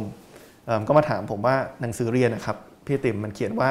ครอบครัวที่ดีต้องมีทั้งพ่อและแม่อืมจะให้ผมสอนอย่างนี้จริง ๆ หรือ ผมก็แบบ โอ้ผมก็อืมผมก็คุยกับครูเขาตรงๆว่าเอ้ยเราสอนนี้ไม่ได้ว่ะอืมคือสอนแบบนี้เป็นการแบบบอกว่าคนที่มีคุณพ่อสองคนแม่สองคน พ่อคนเดียวแม่คนเดียวเป็นครอบครัวที่ไม่ดีเราสอนนี้ไม่ได้จริงๆผมก็บอกว่าถ้างั้นเราก็ต้องตรงไปตรงมาก็คือสอนแบบนี้ไม่ได้ แต่ก็ต้องบอกเด็กว่าถ้าเจอข้อสอบต้องตอบแบบนี้ เออ ใช่พอถึงที่สุดเนี่ยมันพี่กำลังจะบอกเลยว่าข้อสอบมันจะถามเลย บอกว่าลักษณะของครอบครัวที่ดี ต้องมีอะไรต้อใช่งมีอะไรอะไรอย่างเงี้ยเนี่ยมันก็เลยเป็นความลำบากใจว่าใช่ใช่เทคโนโลยีแทบตายในที่สุดอือหือเราก็ไม่สามารถหนีพ้นระบบได้ผมมันก็เลยยิ่งตอกย้ำความเชื่อเราตอนแรกว่า แน่นอนทุกอาชีพสามารถพัฒนาประเทศได้ แต่ถ้าจะพัฒนาอย่างยั่งยืนมันต้องแก้ที่โครงสร้างและจะแก้โครงสร้างได้มันต้องไปแก้ผ่านการเมืองอืมก็เลยคิดตลอดครับ แต่ไม่แน่ใจว่าเมื่อไหร่เท่านั้นเองครับ อืมค่ะ แล้วก็แต่ตอนตอนนี้มีพักที่อยู่ในใจอะไรอย่างนี้ไหมคะ ความจริงก็ก็ก็ยอมรับนะครับว่ายิ่งพอมาทำเรื่องรัฐธรรมนูญเนี่ยมันก็มีหลายประเด็นที่อือหือเอ่อเราก็ทำงานร่วมกับทางพรรคก้าวไกลอยู่นะครับอือฮึอย่าง Resolution เองเนี่ยก็เป็นองค์กรที่วันเปิดตัวเมื่อเดือนพฤศจิกายนปีที่แล้ว ก็ชัดว่ามี 4 องค์กรเข้าร่วม คืออมทางคอนแลบที่ผมทำอยู่ค่ะทางคณะก้าวหน้าทางไอรอแล้วก็ทางพรรคก้าวไกลนะครับแล้วก็ผมว่าเหตุการณ์ทางการเมือง 2 ปีที่ผ่านมาก็ทำให้ จุดยืนหลายๆอย่างมันมีความใกล้เคียงกันมากขึ้นนะครับอย่างตอนนี้เราออกมารณรงค์เรื่องสภาเดียว ออกมารณรงค์เรื่องการร่างรัฐธรรมนูญฉบับใหม่ ซึ่งเราย้ำว่าสสรเนี่ยมันต้องมีอำนาจพิจารณาแก้ไขทุกหมวดทุกมาตรานะนะครับก็เป็นสิ่งที่พรรคก้าวไกลก็เห็นตรงกัน อย่างแม้กระทั่งประเด็นปัญหาเรื่อง1นึก็เป็นประเด็นปัญหาที่ทางผมกับพรรคก็มีมีมุมมองคล้ายกันว่าปัญหาคืออะไร ทั้งการบังคับใช้ทั้งตัวบทกฎหมายเพราะฉะนั้นจุดยืนทางการเมืองมันก็เริ่มใกล้ชิดกันมากขึ้น แล้วก็ผมว่า เรื่องแนวทางการแก้ปัญหาเศรษฐกิจ เรื่องรัฐสวัสดิการอะไรก็มีหลายอย่างที่ที่สอดคล้องกัน คือแม้กระทั่งสมัยที่ผมยังอยู่ในพรรคประชาธิปัตย์เนี่ยสองนโยบายที่ผมเสนอเข้าไปกับพรรคคือการยกเลิกการเกณฑ์อาหารกับสิทธิสมรสสำหรับกลุ่มเพศหลากหลายเนี่ยก็ไม่ใช่ทุกคนในพรรคที่เห็นด้วยนะครับ ตอนนั้น แต่ว่ามันก็มันก็ตรงกับแนวคิดของของของพรรคอนาคตใหม่นะเวลานั้นเหมือนกัน ก็เลยผมไม่ปฏิเสธว่ามีจุดยืนหลายอย่างที่คล้ายกันเพียงแต่ว่ายังไม่ได้เป็นสมาชิกพรรคใดพรรคหนึ่ง เพราะว่าตอนนี้งานหลักก็คือการบริหารบริษัทของตัวเองครับค่ะ แต่ว่าตอนนี้คุณไอติมก็โดนฝ่ายขวาโจมตีเยอะเนาะเหมือนกับที่ไม่ว่าจะเป็นก้าวหน้าเอออนาคตใหม่หรือก้าวไกลโดนเนี่ยมีอะไรที่แบบแรงๆบ้างไหมคะโอ้ก็มีแหละครับ inbox ผมเนี่ยก็มีตั้งแต่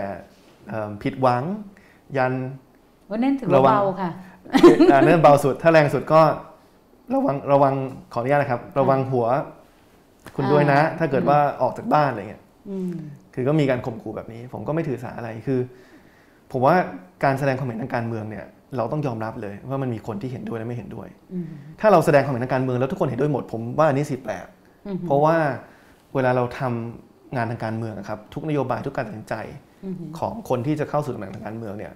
มันส่งผลต่อคุณภาพชีวิตคนจริงๆนะครับ คุณจะตัดสินใจว่าจะขึ้นไม่ขึ้นภาษีอะไร คุณจะตัดสินใจว่าจะปรับโครงสร้าง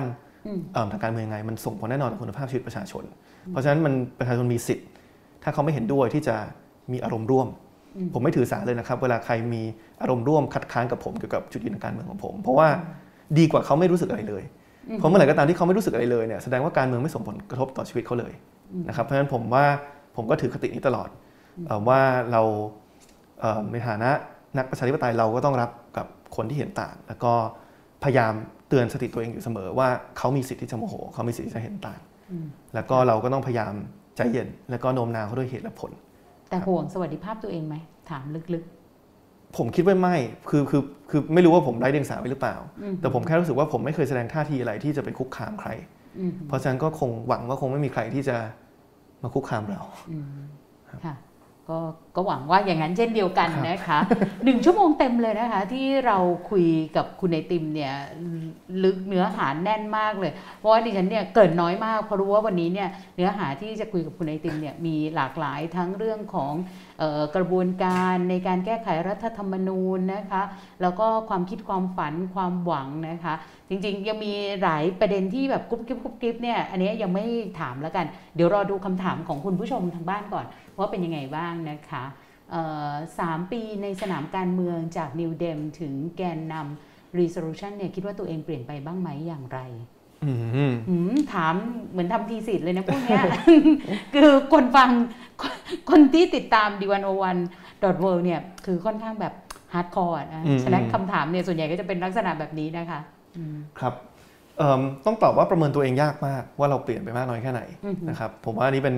มันเหมือนกับเวลาเราประเมินตัวเองว่า อ้วนขึ้นหรือผอมลงบางทีมันประเมินยากเพราะมันมันค่อนข้างเปลี่ยนทีละนิดทีละนิดจนพอมาเปรียบเทียบ 3 ปีเฮ้ยทำไมสองคนหน้าตาแตกต่างกันมากขนาดนั้น หรือว่าน้ำหนักขึ้นลงขนาดนั้น ผมว่านี้คงคงต้องต้องให้คนที่ติดตามการเมืองเป็นคนวิเคราะห์แล้วก็พิจารณามากกว่า แต่ผมในส่วนตัวของผมนะครับ ผมก็ยังมีความเชื่อนะ ว่าแก่นสารของผมก็ยังคงเหมือนเดิมนะครับ เพราะว่าหลายอย่างที่ผมเคยพูดไว้เมื่อเมื่อสปีที่แล้ว ตั้งแต่สมัยที่ผมยังอยู่ในประชาธิปัตย์ผมก็ไม่ได้เข้าไปด้วยกันเห็นด้วยกับการกระทำของพรรค ที่ผ่านมาเวทีแรกที่ผมเปิดตัวในนามประชาธิปัตย์ผมก็พูดชัดว่าผมไม่เห็นด้วยกับการชุมนุมในปี 57 นะครับแล้วก็การทำรัฐประหารที่ตามมา และผมคิดว่าการตัดสินใจของพรรคในการบอยคอรดการเลือกตั้งก็ส่งผลที่ที่นำไปสู่การรัฐประหารในปี 57 เช่นเดียวกันนะครับส่วนนโยบายที่เคยเสนอสมัยอยู่พรรคผมก็ชัดว่าพยายามจะทำให้พรรคนโยบายที่ก้าวหน้าขึ้น เรื่องยกเลิกเกณฑ์อาหารเรื่องสิทธิสมรสกลุ่มเพศหลากหลาย มันก็เลยคิดว่าแก่นสารคงยังเหมือนเดิม ผมก็เชื่อแบบนั้นนะครับแต่โอเค ด้วยวิวัฒนาการของสังคมนะครับด้วยการเรียนรู้จากผู้คนรอบข้าง คือเราก็ไม่ได้มองตัวเองเป็นน้ำเต็มแก้ว เราก็พยายามจะเรียนรู้จากคนรอบข้างเรา ว่ามีความคิดอะไรของเราที่ยังยังไม่รอบคอบยังไม่ครบถ้วนหรือเปล่า มันก็เป็นปกติแหละครับ ที่ความคิดเราอาจจะมีการถูกพัฒนาขึ้นไปนะครับคือถ้าโอ้ถ้าความคิดเราไม่ถูกพัฒนาเลยแสดงว่าเราไม่ได้เรียนรู้อะไรเลยนะครับก็ผมว่าให้ให้คนดูเป็นคนพิจารณาดีกว่าว่ามีอะไรที่ที่เปลี่ยนหรือว่าคงไว้เหมือนเดิม แต่อันหนึ่งที่ผมจำได้คือ ตอนที่ผมลาออกจากพัก ประชาธิปัตย์หลังจากที่พักเข้าร่วมเนี่ยก็มีคนมาแซวผมว่าเอาทำไมเปลี่ยนจุดยืนล่ะผมบอกให้ผมว่าจุดยืนผมเหมือนเดิมนะ ก็คือไม่เอาคนเอกประยุทธ์แล้วก็ไม่เอาการสืบทอดอำนาจจุดยืนพักหรือเปล่าที่เปลี่ยนไปนั้นก็ผมว่าก็เนี่ยแหละครับเลยคิดว่าตัวเองคงไม่อยากจะมาวิเคราะห์แหละว่าเปลี่ยนไปมากน้อยแค่ไหน แต่ว่ายังยังยังเชื่อด้วยบริสุทธิ์ใจนะว่าแก่นสารเราเหมือนเดิม แต่ว่าก็อาจจะมีการพัฒนาความคิดหลาย ๆ อย่าง ให้มันครบถ้วนรอบครอบขึ้นครับงั้นในฐานะผู้ดำเนินรายการขอถามแทรกมีอะไรอยากพูดถึงพักไหมคะ พักประชาธิปัตย์อะค่ะเออก็วิเคราะห์แนะนำหรือว่าอะไรก็ตามครับคือพอเราไม่ได้เป็นสมาชิกพักแล้วก็ไม่อยากจะพูดถึงพรรคประชาธิปัตย์มากกว่าพรรคอื่นนะครับเพราะว่าก็ถือว่าเราเป็นคนนอกแล้วผมก็ตอนที่ลาออกมาจำได้ประโยคที่ผมเขียนในจดหมายลาออกที่ยื่นกับคุณจุรินก็เขียนชัดว่าผมเคารพมติพักด้วยการลาออกจากพักเพราะว่าพอเรารู้ว่าจุดยืนเราต่างกันเนี่ยเราไปอยู่ในพักก็ไม่สบายใจทั้งสองฝ่าย ผมอยู่ผมก็รู้สึกว่าอันนี้ไม่ใช่ชุดความคิดที่ผมคิดว่าดีสุดสำหรับประเทศ ผมอยู่ในนั้นคิดแบบนี้เขาก็คงคิดว่าไอ้นี่มาอยู่ในนี้ทำไมนะครับเพราะฉะนั้นก็เลยคิดว่าการแยกทางดีสุดแล้ว แต่ผมคิดว่าสิ่งหนึ่งที่ก็อยากจะเรียกร้องกับพรรคประชาธิปัตย์ในฐานะคนนอก ก็คือว่าพรรคประชาธิปัตย์ให้คำมั่นสัญญากับประชาชนนะครับว่าเงื่อนไขหนึ่งในการเข้าไปร่วมรัฐบาลการแก้รัฐธรรมนูญนะครับผมก็หวังว่าสิ่งที่พรรคประชาธิปัตย์หมายถึงในวันนั้น ไม่ได้หมายถึงแค่การแก้ระบบเลือกตั้งนะครับแต่ว่าหมายถึงการตัด วงจรของระบอบคอสช หรือว่าระบอบประยุทธ์เช่นอำนาจของสว หรือว่าที่มาของสารรัฐมนูลองค์กรอิสระมันก็อยากเห็นความกล้าหาญความความเด็ดเดี่ยวความชัดเจนกว่านี้จากพรรคประชาธิปัตย์ถึงการรณรงค์ผลักดัน ให้มีการแก้ไขรัฐมนูญที่แตะประเด็นต้นตอของปัญหาจริง ๆ ผมรู้ครับพรรคประชาธิปัตย์ก็จะตอบกลับมาว่าเขาก็เสนอไปแล้วนี่ร่างแก้ไขตัดอำนาจสวเรื่องนายกครั้งที่แล้วไม่เห็นหรือแต่ผมคิดว่าในฐานะพรรคร่วมรัฐบาลคุณทำได้มากกว่าแค่เสนอร่าง เพราะว่าสิ่งที่คุณมีคืออำนาจต่อรองกับรัฐบาล ไปต่อรองสิครับกับพลเอกประยุทธ์กับพรรคพลังประชารัฐว่าถ้าไม่ตัดอำนาจสวเรื่องนายก เราจะถอนตัวจากรัฐบาล ผมว่าถ้าพูดแค่นี้เผลอๆสวท่าทีเปลี่ยนเผลอๆประยุทธ์ท่าทีเปลี่ยนเผลอๆพรรคพลังประชารัฐท่าทีเปลี่ยนเพราะฉะนั้นอันนี้เป็นสิ่งที่พรรคประชาธิปัตย์ผมเห็นว่าควรจะทำถ้าเขามีความจริงใจกับการแก้ไขรัฐมนูญนะครับก็อันนี้ก็ฝากในฐานะ ไม่ใช่ในฐานะอดีตสมาชิกหรอกครับในฐานะประชาชนคนหนึ่งค่ะค่ะ ดูคำถามที่2นะคะว่าเป็นยังไงบ้างของคุณผู้ชมนะคะ มองจากข้างนอกเนี่ยอาจารย์ปิยบุตรมักถูกมองว่าเป็นสายทางการเมือง ไม่เป็นที่ยอมรับในกลุ่มอนุรักษ์นิยมเท่าไหร่ ในขณะที่ภาพของคุณไอติมเนี่ยจะดูประนีประนอมบ้างกว่ามากกว่าทำงานด้วยนาด้วยกันในนาม resolution เนี่ยมีอะไรที่คุณไอติมคิดเหมือนหรือคิดต่างจากอาจารย์ปิยบุตร บ้างไหมมากน้อยขนาดไหนอืมก็ความจริงพอ resolution มันเป็นกรอบของเรื่องรัฐธรรมนูญเนี่ยก็อาจจะไม่ได้ครอบคลุมทุกประเด็นทางการเมืองนะครับแต่ผมคิดว่า กำลังคิดอยู่ว่ามีประเด็นไหนที่ถกเถียงกันนานไหมว่าจะแก้หรือไม่แก้ความจริงโดยหลักการเนี่ยความจริงไม่ได้มีอะไรที่แตกต่างกันสักเท่าไหร่นะครับถ้าถ้านึกถึงร่างแก้ไข resolution เนี่ยก็จะมีแค่บางประเด็นที่เราอาจจะมองต่างกันว่าเอ๊ะประเด็นนี้จะแก้ในเข็มหนึ่งเลย ในร่างนี้เลย หรือว่าเป็นประเด็นที่เราเก็บไว้สำหรับสสรที่มาจากการเลือกตั้งมาถกเถียงดีกว่า ก็หลักๆก็จะมีประเด็นนั้น แต่ว่าก็เป็นประเด็นยิบย่อยนะครับ อย่างเช่นแบบ ตอนนั้นเราก็มองถึงเรื่องคุณสมบัตินักการเมืองบางอย่างที่เราเอ๊ะเรารู้สึกว่าเออมันไม่สมเหตุสมผล เราจะแก้ตรงนี้ไหมหรือเรารอไปแก้ในสสรก็จะมีประเด็นยิบย่อยแบบนี้แหละครับที่ที่ถกเถียงกัน แต่ว่าคิดว่าไม่ได้เป็นแก่นสารอะไรที่ที่แตกต่างกันมากงั้นอาจจะบอกได้ไหมว่าจริง ๆ อาจารย์ปิยบุตรก็ไม่ได้ซ้ายสุดขนาดนั้น หรือว่าคุณไอติมเองก็ไม่ได้ปฏิบัตินอมขนาดนั้นพูดอย่างนี้ได้ไหมเออก็อาจจะอาจจะมองอย่างนั้นได้นะครับ ถ้าเทียบกับภาพลักษณ์แต่ว่า ผมว่าการการแบ่งคนซ้ายขวาเป็นเรื่องที่ทำยากขึ้นนะครับในสังคมปัจจุบัน ผมเคยเขียนในหนังสือ ผมว่าเวลาเราพูดซ้ายขวาเนี่ยความจริงมันมี 3 มิติ มันคือ 3 แกนนะครับแกนที่ 1 คือซ้ายขวาทางสังคมนะครับก็คือว่าคุณเชื่อในอำนาจนิยมหรือเสรีนิยมอำนาจนิยมหลายคนก็จะมองว่าขวา ก็คือความเชื่อว่าโอเค มันมีทางเลือกพฤติกรรมแบบหนึ่งที่ถูกต้อง เราต้องบังคับให้ทุกคนเดินแบบนั้นเนี่ยทุกคนต้องแต่งชุดเหมือนกันนะ ทุกคนต้องมีรสนิยมเหมือนกัน ในขณะที่เสรีนิยมก็คือว่า คุณจะชอบอะไรฉันไม่สน อย่ามาทำอะไรที่ที่สร้างปัญหากับคนอื่นก็พอใช่ไหมครับ อันนี้คือซ้ายขวาแบบที่หนึ่งซ้ายขวาที่ 2 คือซ้ายขวาเศรษฐกิจนะครับซึ่งก็คือทุนนิยมกับสังคมนิยม ก็คือว่าถ้าคุณเป็นขวาทางเศรษฐกิจคุณอาจจะมองว่ากลไกตลาดไม่มีปัญหา คือปล่อยให้กลไกตลาดมันทำงานดีกว่า แล้วก็แล้วก็มันน่าจะนำไปสู่ประสิทธิภาพที่สูงที่สุด ในขณะที่ฝั่งสังคมนิยมก็จะมองว่ารัฐต้องเข้าไปมีบทบาทเพราะว่าไม่งั้นมันจะนำไปสู่ความล้มเหลวทางตลาดหลายอย่างก็ถกเถียงกันได้ ส่วนอันสุดท้ายเนี่ยผมเรียกว่าเป็นทัศนคติทางการเมืองนะครับอาจจะไม่ใช่หลักการแต่ว่าผมใช้คำว่าระหว่างความก้าวหน้ากับอนุรักษ์นิยม ก้าวหน้าซ้ายเนี่ยคือว่าพร้อมหักอะคือถ้าเราคิดว่านี่หลักการถูกต้องก็ต้องไปให้สุด ก็ต้องพูดประเด็นนี้นำพาสังคมไปสู่ประเด็นนั้น อนุรักษ์นิยมอาจจะมองว่า เห็นด้วยไม่เห็นด้วยไม่รู้ แต่อะไรที่มันไม่ได้สำคัญมากอย่าเพิ่งทำทำแค่เฉพาะประเด็นที่มันสำคัญก่อน อะไรที่ถ้าภาษาอังกฤษคือ if it ain't broke don't fix it ก็คือว่าถ้ามันไม่ได้เป็นประเด็นที่มันแตกร้าวเนี่ยไม่จำเป็นต้องไปแก้ไขมันนะครับก็ผมว่าเวลาซ้ายขวาเนี่ยมันเลยมันเลยค่อนตอนข้างนี้สามมันเลยมิติค่อนข้างยากเพราะบางคนก็อาจจะอะอ่าซ้ายเชิงสังคมเสรีนิยมมากนะครับเอ่อสนับสนุนเรื่องสิทธิเสรีภาพ แต่ว่าขวามากทางเศรษฐกิจก็คือเชื่อในกลไกตลาดก็มี มันก็เลยผสมผสานผมเลยพูดยากครับซ้ายขวา ว่าตัวเองอยู่ตรงไหนหรืออาจารย์ปียบุตรอยู่ตรงไหนครับค่ะ แต่ว่าความปณีประนอมพอๆกัน ก็ผมคิดว่ามันหาฉันทามติได้ในที่สุดอืมคือการที่ผมและก็อาจารย์ปียบุตรทั้งสองคนเห็นตรงกันกับการเสนอร่างนี้เนี่ยผมว่ามันก็แสดงให้เห็นถึงการประนีประนอมภายในกันเหมือนกัน ว่าเราถึงแม้อาจจะมองต่างว่าประเด็นนี้ควรจะแก้เลยหรือรอรอทีหลังเนี่ยก็เห็นตรงกันได้ แล้วก็เสนอร่างที่ได้รับฉันทานุมัติจากทั้ง 4 องค์กรได้ครับค่ะคำถามต่อไปนะคะ ระหว่างที่อ่าฟังคำอภิปรายในสภามีข้อคิดเห็นของใครบ้างไหม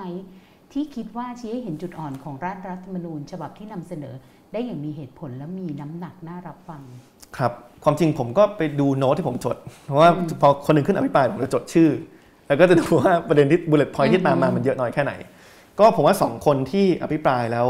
มี bullet point ให้จดเยอะ ก็คือมีการคัดค้านในเชิงเนื้อหาสาระ ถึงแม้จะเห็นต่างก็ตามเนี่ยอือฮึผมว่าคือคุณคำนูนค่ะนะครับแล้วก็คุณสาธิตวงศ์หนองเตย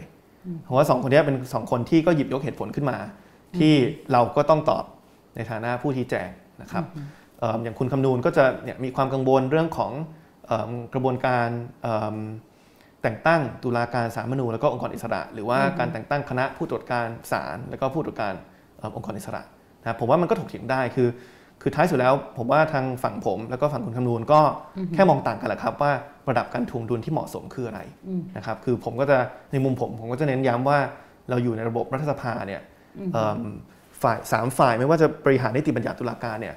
มันแยกออกจากกันเด็ดขาดไม่ได้อยู่แล้วนะครับมันไม่เหมือนกับระบบประธานาธิบดีที่เราเลือกประธานาธิบดีโดยตรง แล้วก็เลือกเอิ่มสสสว โดยตรงนะครับซึ่งแยกออกจากกันพอมันเป็นระบบรัฐสภาเนี่ยมันมีความเชื่อมโยงกัน ถึงขั้นที่ว่าอังกฤษเนี่ยจริงๆระบบการปกครองแบบอังกฤษเนี่ยเอิ่มเขาเน้นหลักการเรื่อง parliamentary sovereignty ก็คือว่าอำนาจสูงสุดอยู่กับรัฐสภาเพราะถือว่าเป็นองค์กรที่มาจากการเลือกตั้งของประชาชนนะครับเอิ่มแต่ว่าโอเค ถึงแม้เราต้องการการทวงดุลระหว่าง3 3ขาเนี่ย มันก็คือขึ้นอยู่กับว่าคุณเชื่อในการทวงดุลระดับไหน คือคุณคำนูนก็จะหยิบยกประเด็นว่าเนี่ยเนี่ยเราทำไมมีตัวแทนของสสไปแต่งตั้งตุลาการศาลรัฐธรรมนูญได้ทำไมมีตัวแทนของสสไปตรวจการเอิ่มเป็นคณะผู้ตรวจการศาลรัฐธรรมนูญได้ คือเราก็มองว่าเราแค่ต้องการให้มันมีศาลรัฐธรรมนูญมีความยึดโยงกับประชาชน แล้วเราก็มองว่าการที่มันถูกยึดโยงผ่านสสเนี่ยมันไม่ได้เป็นการที่สสไปก้าวล่วงคำตัดสินของศาลเลย แต่มันแค่ทำให้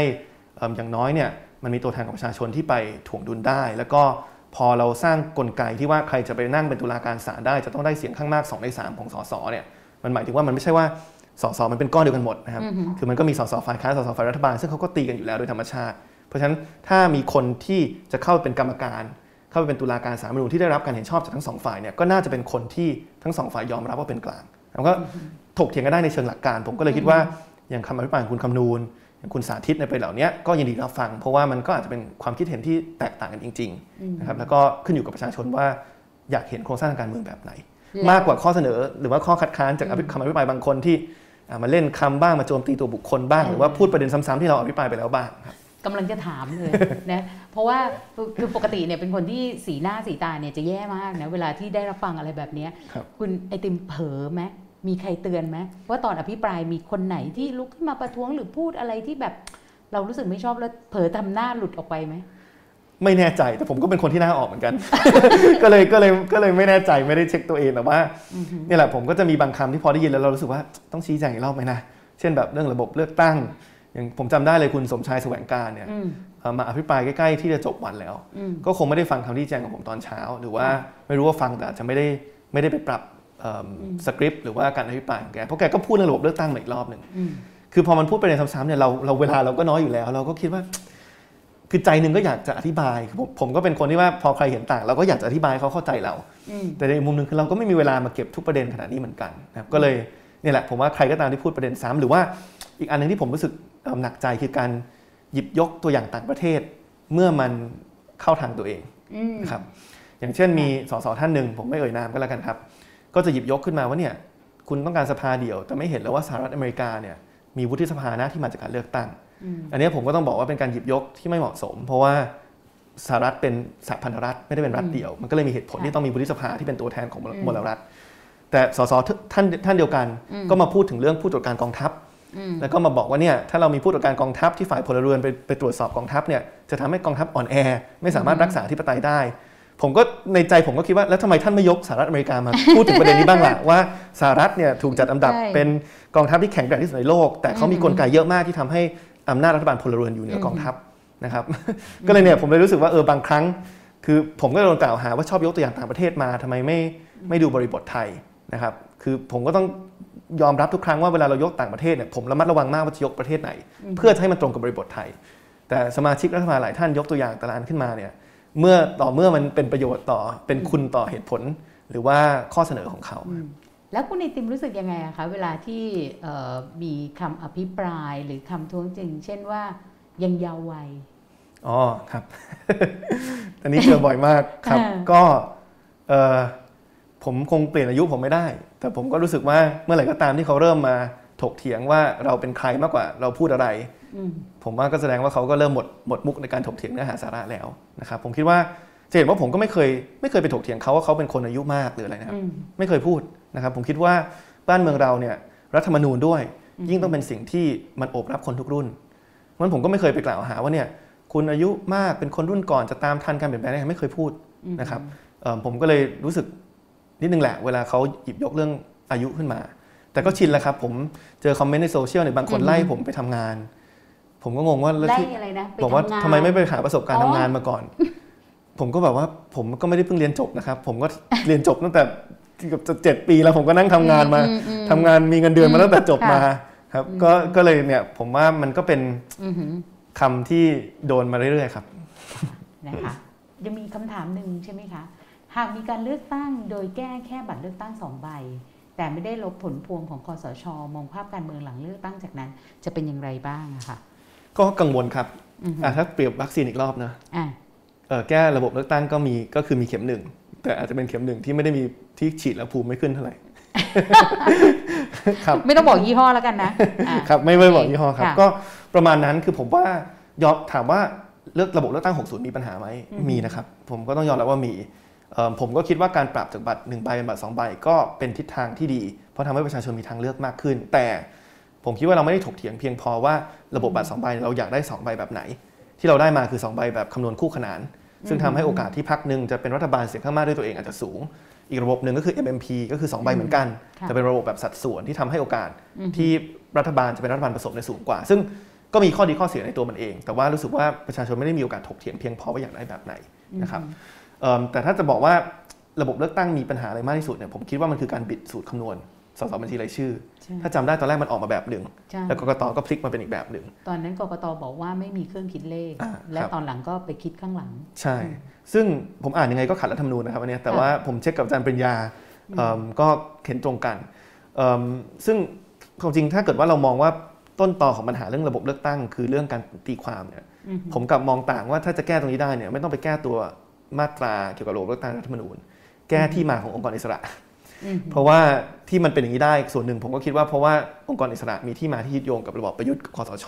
ก็เลยทำให้เขาต้องกระทำอะไรบางอย่างที่ไม่ได้เป็นกลาง แต่ว่าพยายามจะเข้าข้างฝ่ายหนึ่งทางการเมืองนะครับ เพราะฉะนั้นเนี่ยผมเลยมองว่าคือแก้ระบบเลือกตั้งก็แก้ได้ครับ ผมไม่ไม่ไม่ติดอะไรอยู่แล้ว แต่ว่าเอิ่มแต่ว่าคิดว่ามันเป็นเข็มวัคซีนที่ฉีดแล้วภูมิมันจะไม่ขึ้น แล้วก็หวังว่าแหมพูดแล้วก็รู้สึกคำเปรียบเทียบมันเริ่มชัดค่ะขึ้น หวังว่ารัฐบาลจะไม่มาอ้างว่า ก็นี่ไงแก้รัฐธรรมนูญไปแล้ว คุณจะเรียกร้องอะไรอีก ก็นี่ไงฉีดเข็มที่หนึ่งไปแล้ว คุณจะเรียกร้องอะไรอีกครับค่ะได้ค่ะอะคำถามสุดท้ายเดี๋ยวพี่การมีเพิ่มด้วยนะ ในสถานการณ์ที่มืดมนและดูเหมือนจะถอยหลัง มองเห็นอะไรบ้างที่เป็นความหวังถึงการเปลี่ยนแปลงจริง ๆ บ้าง อืมเออจริงก็มองเห็นหลายอย่างนะครับ ที่ทำให้ผมมีความหวัง อย่างแรกเนี่ยผมคิดว่าประชาชนจำนวนมาก เริ่มเห็นความเชื่อมโยงระหว่างการเมืองเศรษฐกิจสังคม คือสมัยก่อนเนี่ยเรามักจะได้ยินบ่อย ๆ ว่า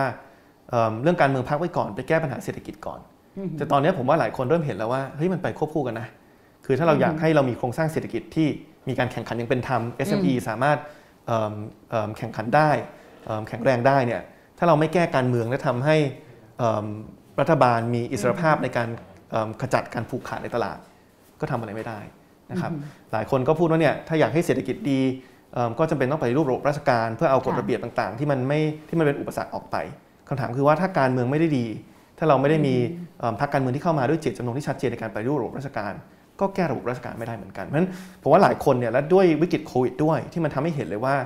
การถ้าการเมืองไม่ดีมันส่งผลต่อชีวิตประชาชนยังไงเนี่ยผมว่ามันก็เป็นบทเรียนที่ทำให้ประชาชนเนี่ยค่อนข้างตื่นตัวแล้วล่ะว่าจะแก้อะไรได้ไม่ว่าจะปัญหาเศรษฐกิจปัญหาการปัญหาสังคมเนี่ยมันต้องแก้ที่การเมืองด้วย มันไม่ใช่ คือผมเรียกว่าเป็นเป็นโรคที่รักษาแยกกันไม่ได้ แต่เป็นโรคที่สัมพันธ์กัน และต้องมีหมอคนเดียวที่รักษามันไปพร้อม ๆ กันนะครับ เพราะฉะนั้นก็ผมว่านี่เป็นหนึ่งในความหวังคือคือการขับเคลื่อนเชิงความคิดแบบนี้ อันที่ 2 ผมว่ามันคือเรื่องการประทะเชิงความคิดระหว่างเรื่องคนดีกับระบบดี ผมว่าอันนี้ก็ผมก็มีความหวังขึ้น ว่าคนเริ่มเห็นแล้วว่าการพึ่งคนดีเนี่ยคนดีแบบอยู่ในคนดีอย่างเงี้ยใช่ผมก็ไม่รู้จะอธิบายไงแต่ว่ามันอาจจะไม่ใช่สิ่งที่ดีที่สุดแล้ว เพราะว่า เราไว้ใจใครไม่ได้จริงๆนะครับ คือถ้าเราอยากจะให้คนที่เข้ามามีอำนาจไม่ทำอะไรที่ไม่ดีเนี่ยผมคิดว่าเราต้องสร้างระบบที่ดีมากกว่าไปไปหวัง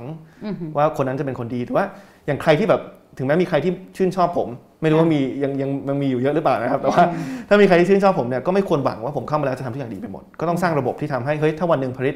เลวขึ้นมาทำอะไรไม่ดีขึ้นมา ก็ต้องกำจัดผลิตให้ได้นะครับ ผมเลยพูดว่าถ้าเราจะออกแบบระบบที่ดีอะ คิดไปเลยครับ คุณเกลียดใครที่สุด คุณคิดว่าใครเลวที่สุดอะคุณคิดว่าคนนั้นเข้ามาเป็นนายก แล้วคุณจะออกแบบระบบยังไงที่ทำให้เขาทำอะไรไม่ได้นะครับหรือว่าจึงมันเป็นแนวคิดของทหารในต่างประเทศนะครับ ที่ว่าเวลาเขาจะออกแบบ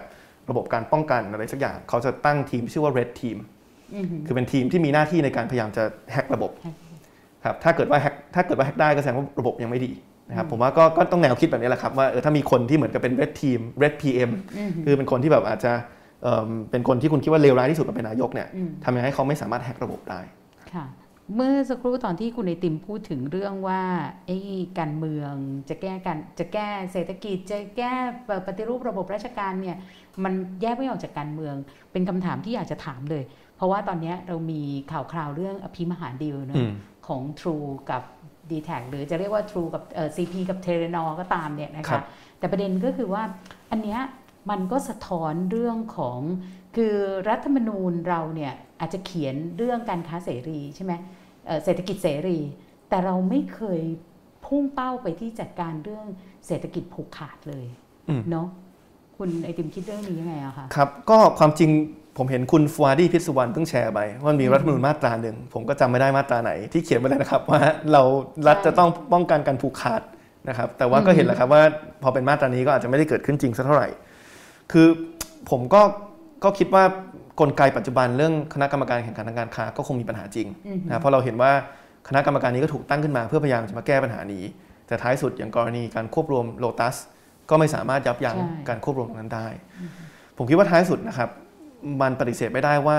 ทุนใหญ่กับพรรคการเมืองมีความเชื่อมโยงกันนะครับคิดง่ายครับ สมมติว่าจะตั้งพรรคขึ้นมา สมมติวันนี้ผมประกาศจะตั้งพรรคเนี่ยสิ่งที่ต้องถามตามมาคือว่าจะเอาเงินจากไหน นะครับคือแค่ค่าใช้จ่ายดำเนินการต่างๆนะครับผมคิดง่ายๆนะครับสมมติผมจะส่งผู้สมัครลง 350 เขตนะครับเขตหนึ่งเนี่ยใช้ได้คนหนึ่งผู้สมัครคนหนึ่งใช้ได้ 1.5 ล้านนะครับถ้าเราสนับสนุนผู้ผู้สมัครทั้ง 350 คน คนละ 1.5 ล้านเนี่ยก็ปาไปแล้วประมาณน่าจะประมาณ 400 เกือบ 500 ล้านใช่ไหมครับ350คูณ1.5 525 นะครับไม่แน่ใจประมาณประมาณนั้นนะครับ 500 กว่าล้านซึ่ง มันก็เป็นค่าใช้จ่ายที่สูงมากนะครับแล้วอันนี้คือคือคือแค่ 1.5 ล้านที่อาจจะใช้ในการยิงแอดแบบจ้างรถแฮทำป้ายอะไรก็ตาม เพราะพักก็มีแค่ 2 ทางเลือกอย่างแรกคือบอกว่าถ้างั้นผู้สมัครผู้ผู้สมัครออกเอง จะเกิดอะไรขึ้นก็คือว่าใครจะมาทำการเมืองก็ต้องมีเงินนะครับซึ่งมันกลายเป็นว่าคนธรรมดาทั่วไปที่เขามีศักยภาพอยากจะทำการเมืองก็ทำไม่ได้ หรือว่าก็อาจจะมีบางคนที่เข้ามาแล้วแล้วก็มองว่าเป็นการลงทุนเพื่อจะถอนทุนทีหลังนะครับหรือทางเลือกหนึ่งก็บอกว่าโอเคพัก ต้องการคนเก่งๆไม่อยากให้เงินเป็นอุปสรรค ก็พักก็ต้องควักเอง ถามว่าเอามาจากไหนนะครับกก็ยากอีกเพราะว่าหลายพักก็เลยอาจจะต้องไปพึ่งทุนใหญ่